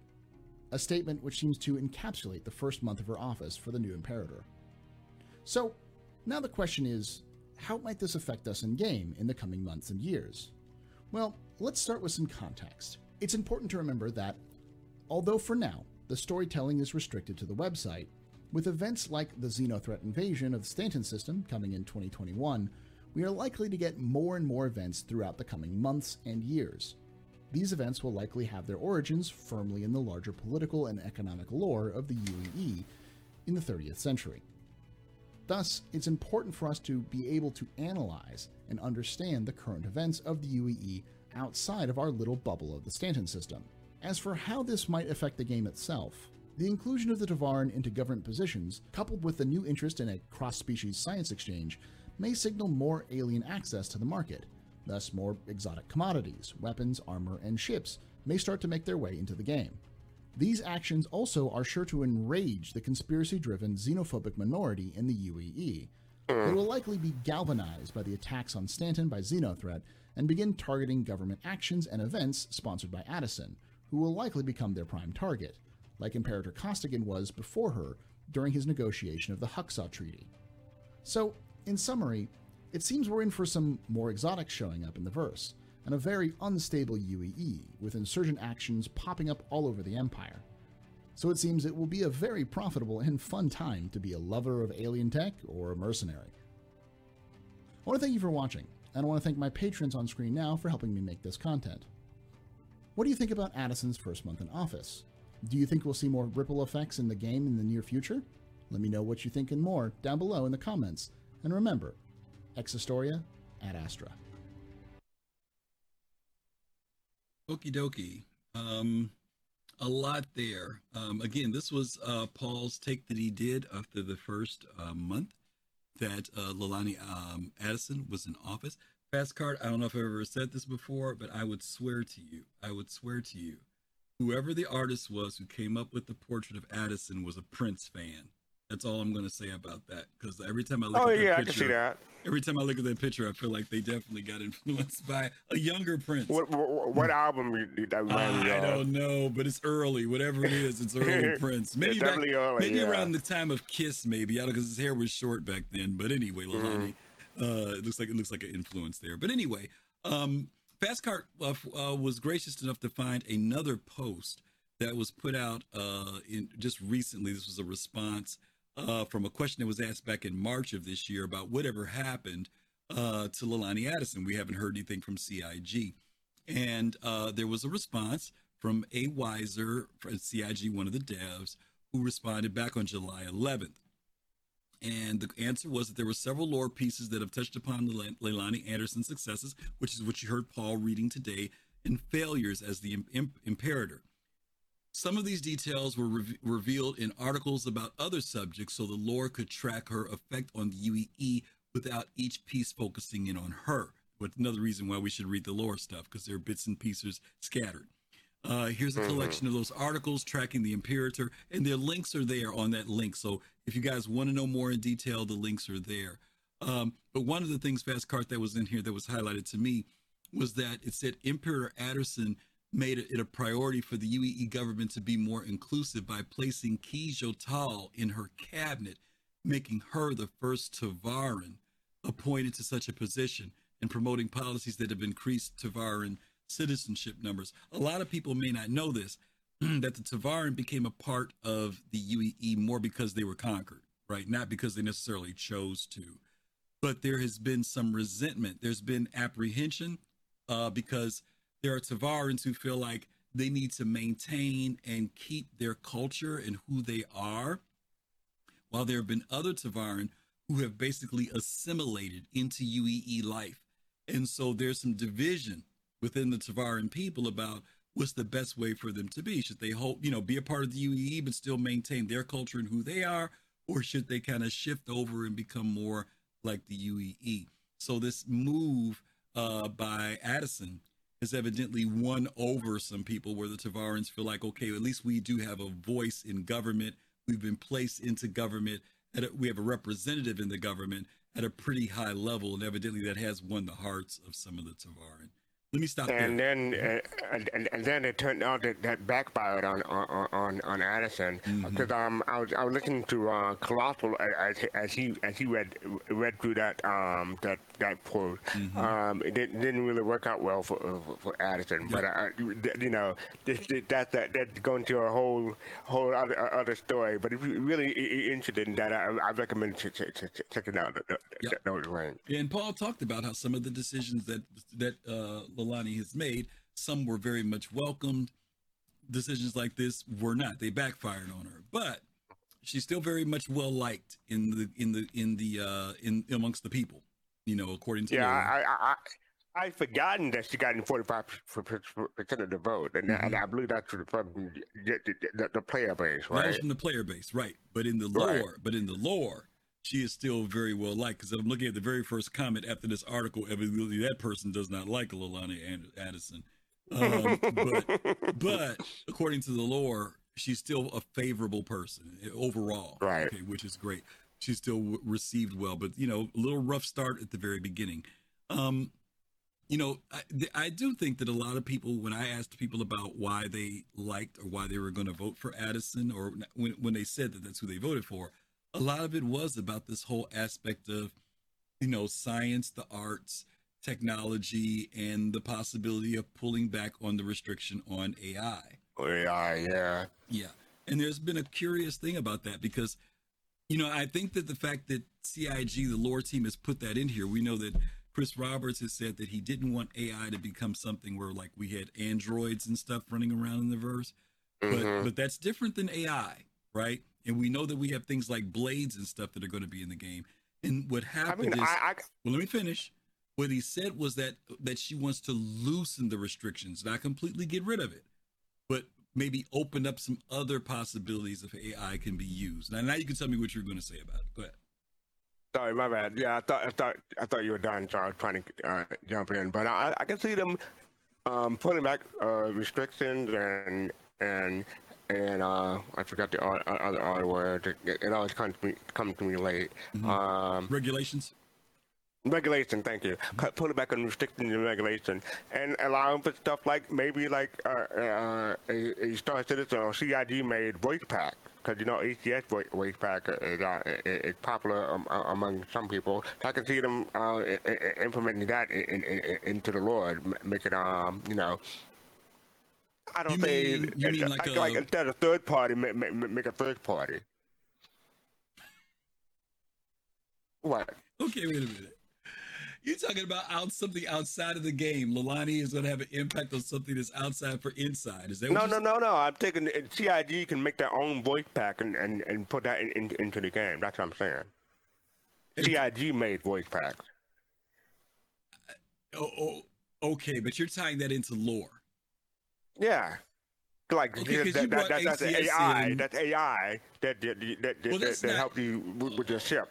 Uh, okay, so some form of A I that is actually built into the game. So, right. So like maybe there'll be an A I component or something that you can talk to. Is what you're saying. Right, uh, and, and assistant, the voice assistant, okay. like, like, okay. like Google, okay. Google right. or, or okay. whoever. That, yeah, you got me now. Okay, all right. Okay, I got you. Yeah. Okay. okay. Yeah, you could have something. Yeah. I'm already wondering if there's going to be something like that, because if A I blades are going to be in the game, yeah, you know, that, that could be one. You're saying something that's voice controlled versus something that's maybe just turned on. Right. Okay. Okay. That could be artificial intelligence. Okay. Because we, I mean, like uh, we already have it, but it's third party. I'm just saying, making a first, a first party, maybe I C I G. That's all. Because they have the blade, so yeah. Yeah, but the part you're talking about is voice assist, is what you're talking. Voice, about. Yeah. Okay, all right, okay.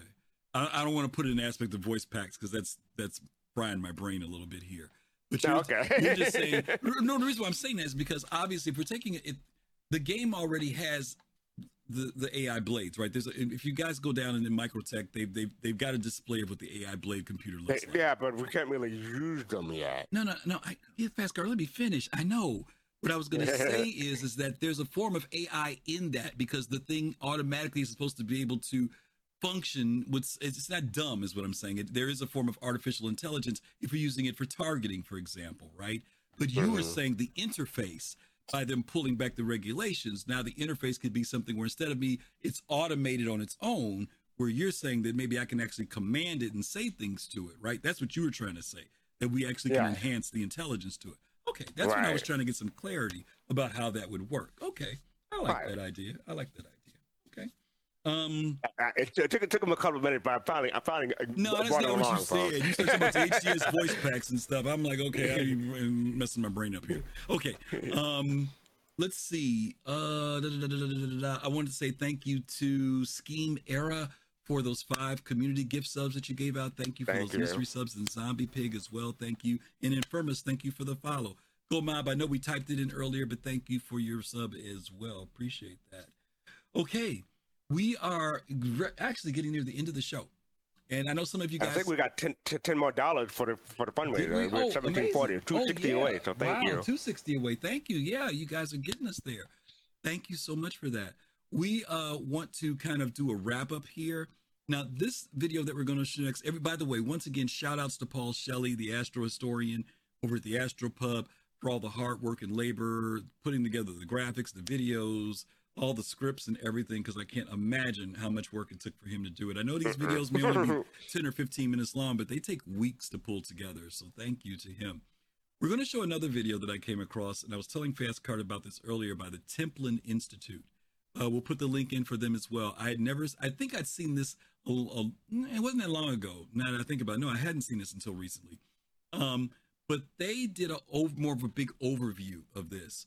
And they come at it from a slightly different angle. They do have a, a lot of the same information, but many of you weren't here at the opening of the show when Paul started out giving us the beginnings of this thing of the U E E. So I want to use Templin In- Institute's video as a kind of a wrap up for today's show. They also have done stuff on other games like Halo and stuff too. So be sure to go check them out. Also like and follow them if you like what you see here, because we really want to support the folks who do the work behind this. And we always give credits when we put our YouTube video outs and stuff, but we really want you guys to not just watch this stuff, but support them as well, because they do a lot of hard work to put these videos together. So this is going to be the final video, and then we're going to get ready to do Q and A, and then we're going to wrap up. So let's check this one out.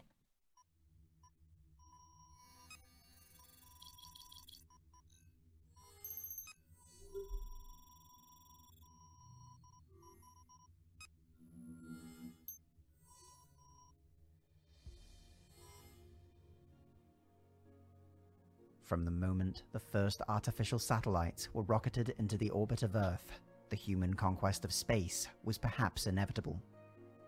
The path to becoming a true interstellar civilization was marked by great discoveries, terrible wars, and the fires of revolution. Yet as mankind enters the latter half of the thirtieth century, the dozens of star systems over which it now holds dominion speaks to the power and resolve of the United Empire of Earth. The Empire exerts control over roughly three dozen star systems and hundreds of planets, moons, and various other orbital bodies. Centuries of interstellar development have created worlds that rival the Earth in commercial, industrial, or scientific output, and a few have even nearly eclipsed the homeworld in terms of their cultural and historical significance. They are notable for their vast megacities, highly developed orbital infrastructure, and large corporate presence. While these worlds, together with Earth, represent the core of the Empire's power, the majority of settled territories remain underdeveloped.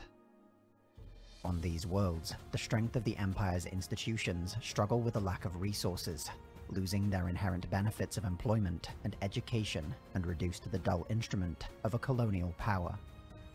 Often, megacorporations will capitalize on this, moving in to monopolize the economy and industry of a fledgling world.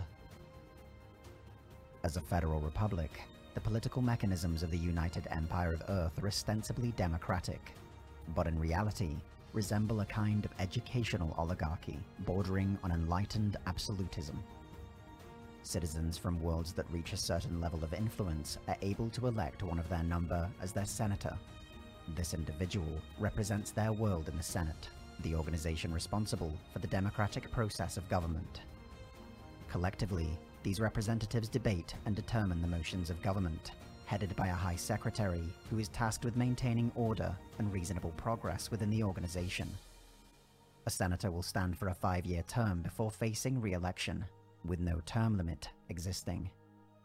The vast majority of worlds will only be afforded a single senator, though more influential planets may have two or three, leading to a vast interconnected web of political alliances that exerts influence on every decision.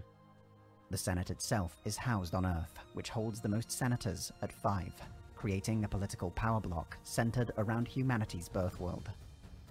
In the modern era, the Senate is divided between three dominant political parties: the largely traditional and conservative Centralist Party, the progressive Transitionalist Party, and the free market advocates of the Universalist Party. Acting as a counterweight to the democratic mechanisms of the Senate is the advocacy, the judiciary, and law enforcement branch of the government. Although the Senate may vote on imperial laws, the advocacy will define and enforce them. In the more turbulent years of the fascist Messer era, it also served as a secret police force, involved in intelligence gathering, espionage, and assassination, as well as propaganda campaigns and other more disturbing accusations that remain unproven. Today, it serves as a federal anti-crime agency, persecuting interplanetary lawbreakers and able to travel with impunity through every jurisdiction of the nation. As much ace pilots as they are skilled investigators, advocacy agents are feared by criminals across the Empire. The organization is headed by a single High Advocate, the counterpart to the Senate's High Secretary and ostensibly the most well-informed individual in the human race. The Empire itself is ruled by an Imperator, the head of state and commander-in-chief. This individual is elected from amongst the members of the Senate, but due to the nature of citizenship, it is possible for them to have roots in any branch of the government. The Imperator will serve for an extended, though term-limited, reign. Since the days of the Messer era, restrictions have been placed on the rule of the Imperator.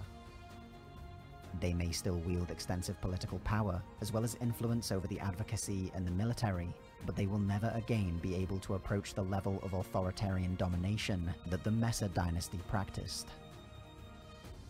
While the federal government aims to bring the same level of state services to all its citizens, regardless of their socio-economic status, its mixed record in this era has created a widening divide. This is epitomized in the disparity between the core and outer worlds, which manifests itself most strongly in the unequal access to education and citizenship. Whilst the child in the megacities of Terra three or Rata may be crowded into a classroom of several hundred, it is likely that a child of the colonies will have no classroom at all, instead being taught remotely through a mass-distributed e-learning program. Such programs are of little use to these frontier generations, and many will leave school before earning their equivalency.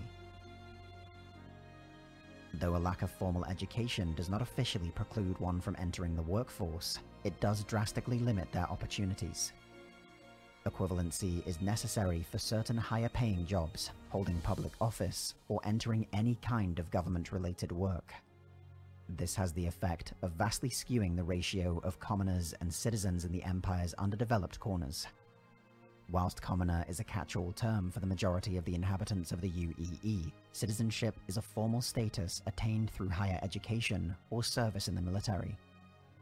Designed as an incentive to drive its populace to greater accomplishments, citizens are able to hold public office and take part in the democratic process, as well as enjoying certain taxation benefits and economic opportunities excluded to commoners.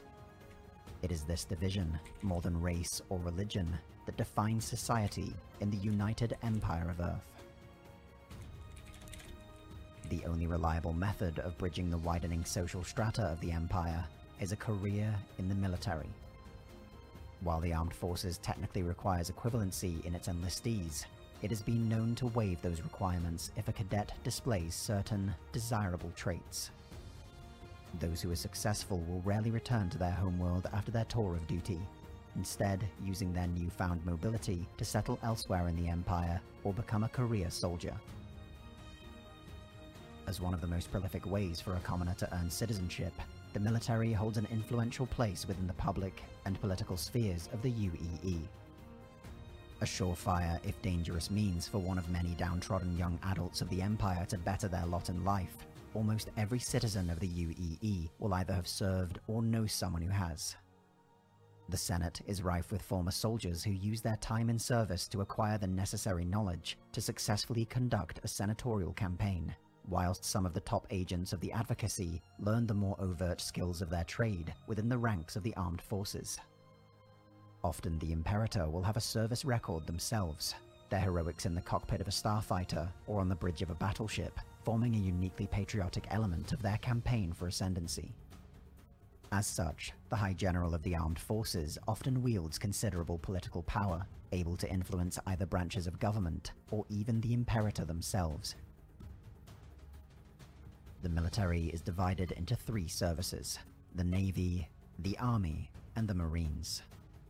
The U E E Navy is by far the most lauded element of the three, receiving the highest accolades, the most active press coverage, and the largest budget. The image of naval vessels patrolling the far-flung reaches of distant systems, hanging above densely populated core worlds, or clashing with the myriad dangers of space, is a sight recognizable to many across the Empire. The Army, in contrast, receives far less attention, relegated to the role of planetside operations and garrison duties on the strategic worlds of the Empire. A fully mobile and mechanized force able to conduct security missions and full-scale warfare under a myriad of conditions, the Army is nevertheless seen as a secondary combatant when compared with the service record of the Navy. Though the nature of war has changed drastically, both branches form an essential part in the security apparatus of the United Empire of Earth. Filling in the gaps of that apparatus are the U E E Marine Corps. Expected to serve as an expeditionary force, security detail, or long-range operations detachment with equal skill, the Marines rely on rigorous training and a wider use of technology rather than the overt specialization of the Navy or Army. Though widely praised and well regarded, the military is not without its critics. Many still link its institutions with the atrocities of the Messer era, where the armed forces spearheaded the rapid growth of the U E E at the cost of brutal crackdowns and acts of xenocide. To many, particularly in the colonies where the older generations see their children disappear into service, never to return, the military still represents the clenched fist of the oppressor and the enforcers of fascism. It was this expansion of military power, hand in hand with the development of practical terraforming, that birthed the United Empire of Earth from the former United Planets of Earth, itself a distant descendant of the old United Nations. While many modern institutions within the Empire can trace their history to both these preceding states, the first interstellar war fought against the militarist Tevarin race between two thousand five hundred forty-three and two thousand five hundred forty-six exposed many of the nation's systematic weaknesses. The conflict also brought to the public eye the actions of Ivar Messer. A hero of the conflict, Messer utilized his celebrity to embark on a political career, elected first to the Senate and later named the High General of the Armed Forces. Messer advocated a number of reforms, primarily the strengthening of executive power and the creation of a new office for their use. Messer himself would assume that new role, elected as the first and only prime citizen. His reforms culminated in the declaration of the United Empire of Earth, and while the rapid changes this brought to society faced some internal opposition, they helped usher in an unprecedented age of expansion and colonization. A second triumphant war against the Tevarin further cemented Messer's power, who had adopted the new title of Imperator. This authority was transferred to his children upon his death, creating the first Messer dynasty. The rule of the Imperators swayed the Empire towards an increasingly fascist state, and the threat of future wars against the neighbouring Xi'an and Vandal species used to suppress dissent. In two thousand seven hundred ninety-two, however, leaked footage of a state-sponsored massacre of human colonists led to widespread demonstrations and the overthrow of the imperial government. In the years since, the federal government has instituted a series of counter-reforms aimed at reversing the autocratic acts of the Imperators and restoring the public trust. It initiated enormous public works, notably the Ark, a galactic repository of knowledge and interspecies meeting space, and the Synth World, an artificially constructed planet. It has even attempted to normalize relations with previously hostile species, although the results of these diplomatic efforts have been mixed. In two thousand nine hundred fifty-one, the United Empire of Earth now stands at the precipice. Stretched militarily and economically, with the threats of the galaxy amassing and unrest fermenting in the largest megacities and smallest townships, the U E E has entered a time of uncertainty. Leilani Addison, the current Imperator, faces political attacks from the Senate, internal pressures from the advocacy, and the bleak forecasts of the armed forces, all whilst weathering the diplomatic pressures of the wider galaxy. With technological momentum grinding to a halt, it will take either an era-defining breakthrough or a titanic effort to reawaken the machine of human ingenuity. The Ark, though impressive, has fallen far off its mark as a place for all species of the galaxy to meet in Congress. The Synth World remains an empty dream, a hulking mass of sunken investment that will take the economic strength of an entire species to get moving again. As the promise of progress crumbles to dust, the threat of war looms. The Empire's military, so lauded and entrenched in its society and politics, draws ever more influence in the voices of the Senate. With such jingoism running high, the Empire could easily be plunged into a devastating conflict with another galactic power, all over some foolish thing in the borders.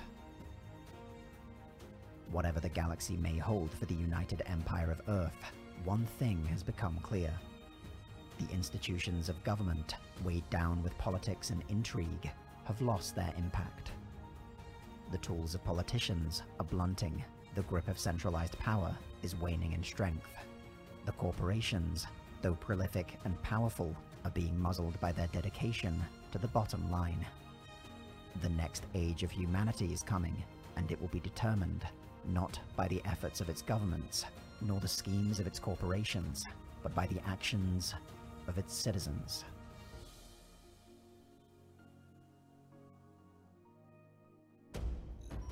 The Templin Institute investigates the nations, factions, and organizations of alternate worlds. If you've enjoyed this video and would like to join the Templin Institute, consider pledging to our Patreon page. Along with increased security access, you'll be able to vote in polls to determine future topics, get custom wallpaper every week, and receive some other exclusive rewards.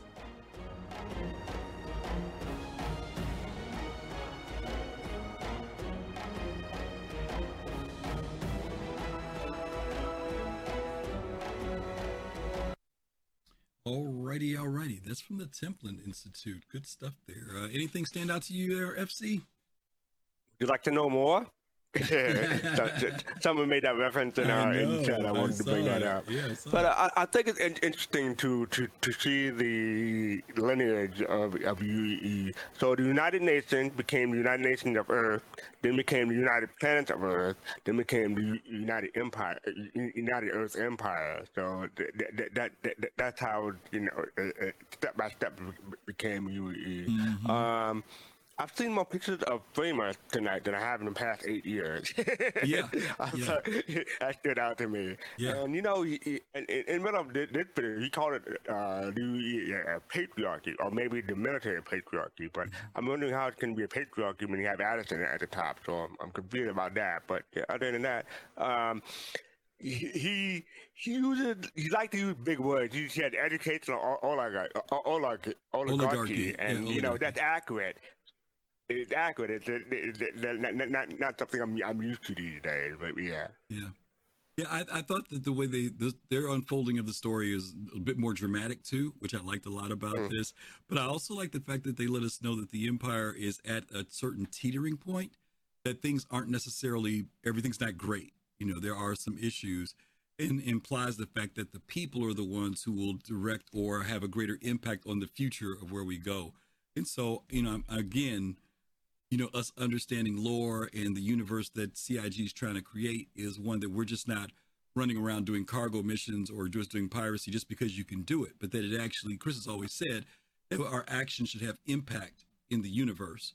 And so I think that even if it means that the politics even, you know, and how the universe is governed, that we, like, again, I'm really hoping that we do have impact. Don't get me wrong. I love the yeah. fact that the lore team is going to lay out some groundwork for us, the playground, right?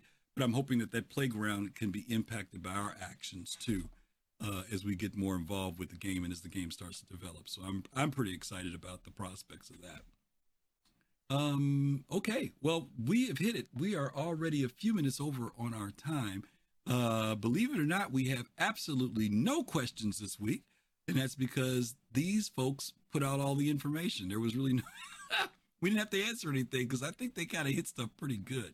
Wait, wait, wait. There was no joke ban tonight? There was lost, not even a joke ban. There was not even a good joke ban in there, which is uh Dang. Which is good. That means there were no jokes, which is even better. So that's great. Just kidding. No, it, it was great. I hope you guys really enjoyed the information that got presented because there was a lot of good stuff there. Um, let's go ahead and talk about what we got coming up, F C. Why don't you go ahead and hit yours and I'll hit mine. Happy to be here. Thank you for the follow. Um, Vanderwild. Yeah. Vander, Vanderwild, thank you. Okay. Uh, so yes, on Thursday, nine p.m. Eastern, one a.m. U T C, we have Soul Talk. We cover what's going on in the Star Citizen that week. We cover Star Citizen Live. We cover I S C, uh, Inside Star Citizen, and we cover uh, Death Tracker. We cover Twitter, and we generally uh, talk about what's going on that week with you, the community. Coming to Twitter, I'm sorry, coming to Discord and, and, and talk to me per- per- personally uh, and uh, uh, cover what's going on that week. So that is Soul Talk, nine p.m. Eastern, one a.m. U T C. Absolutely. And then on Saturdays at three p.m. Eastern time, we do Soul Voices. That's our one-on-one where you get to come in and speak with us one-on-one versus Thursday, which is more of a roundtable. And we get to talk about things that come from Spectrum, from Reddit, uh, from the gaming industry, and then just sometimes questions that we come up with that the community is talking about. So hopefully you guys can join us on Saturdays, three p.m. Eastern time for Soul Voices. Next week, we are doing a show called The Stars of Squadron forty-two. Thrakazog, thank Thrakazog, you. Thrakazog, thank you. Thank you for that community gift sub. Thank you. You got us in studio just now. Yeah. It always catches us, right? Um, but we're going to be doing a show called The Stars of Squadron forty-two. Um, you guys know who some of the folks are that are going to be in Squadron forty-two.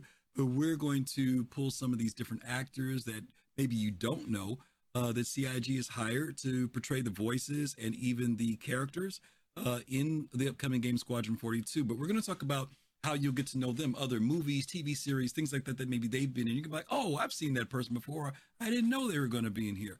So we're going to be talking about all the talent, not all of it, because there's a lot of actors. If you look at the I M D B, it's ridiculous. But we are going to go in and find some of those people, and hopefully we'll be able to pull some clips from scenes and things that you'll say, hey, I recognize them from this, that, and the other. So that's going to be next Sunday uh, at eight p.m. Eastern time, and hopefully you guys will be able to join us for that. Okay. Um, once again, thank you guys for the contributions that you've been giving towards Saint Jude Children's Hospital. We are at one thousand seven hundred forty dollars. We're two hundred sixty dollars away from reaching our next goal. Hopefully we'll be able to hit that soon. Uh, we'll be able to give away the U E E jacket and U E E hat. Thank you guys once again for the follows, for the subs, for the bits, and for sitting with me in Fastcart tonight as we've done this show. F C, is there anything you'd like to say as a closing? You didn't get to throw out one of your puns, uh, so I'll, I'll let you have the final word here before we set up and do our raid. Oh, by the way, don't forget to check out our merchandise. Don't forget, uh, again, uh, follow us, like, subscribe on all of our social media that's out there. We're going to be sending you guys over to Tree zero three one one. He's over there with Nazareth right now having some great Star Citizen conversation, and I'm going to leave it to Fastcart to close us out. Uh, I'm going to steal it from, from uh, Space Force. It's great to be black in the U E E. All right, gang. We'll see you guys later. As always, peace, love, and soul. Have a great week. Stay safe. We'll see you soon.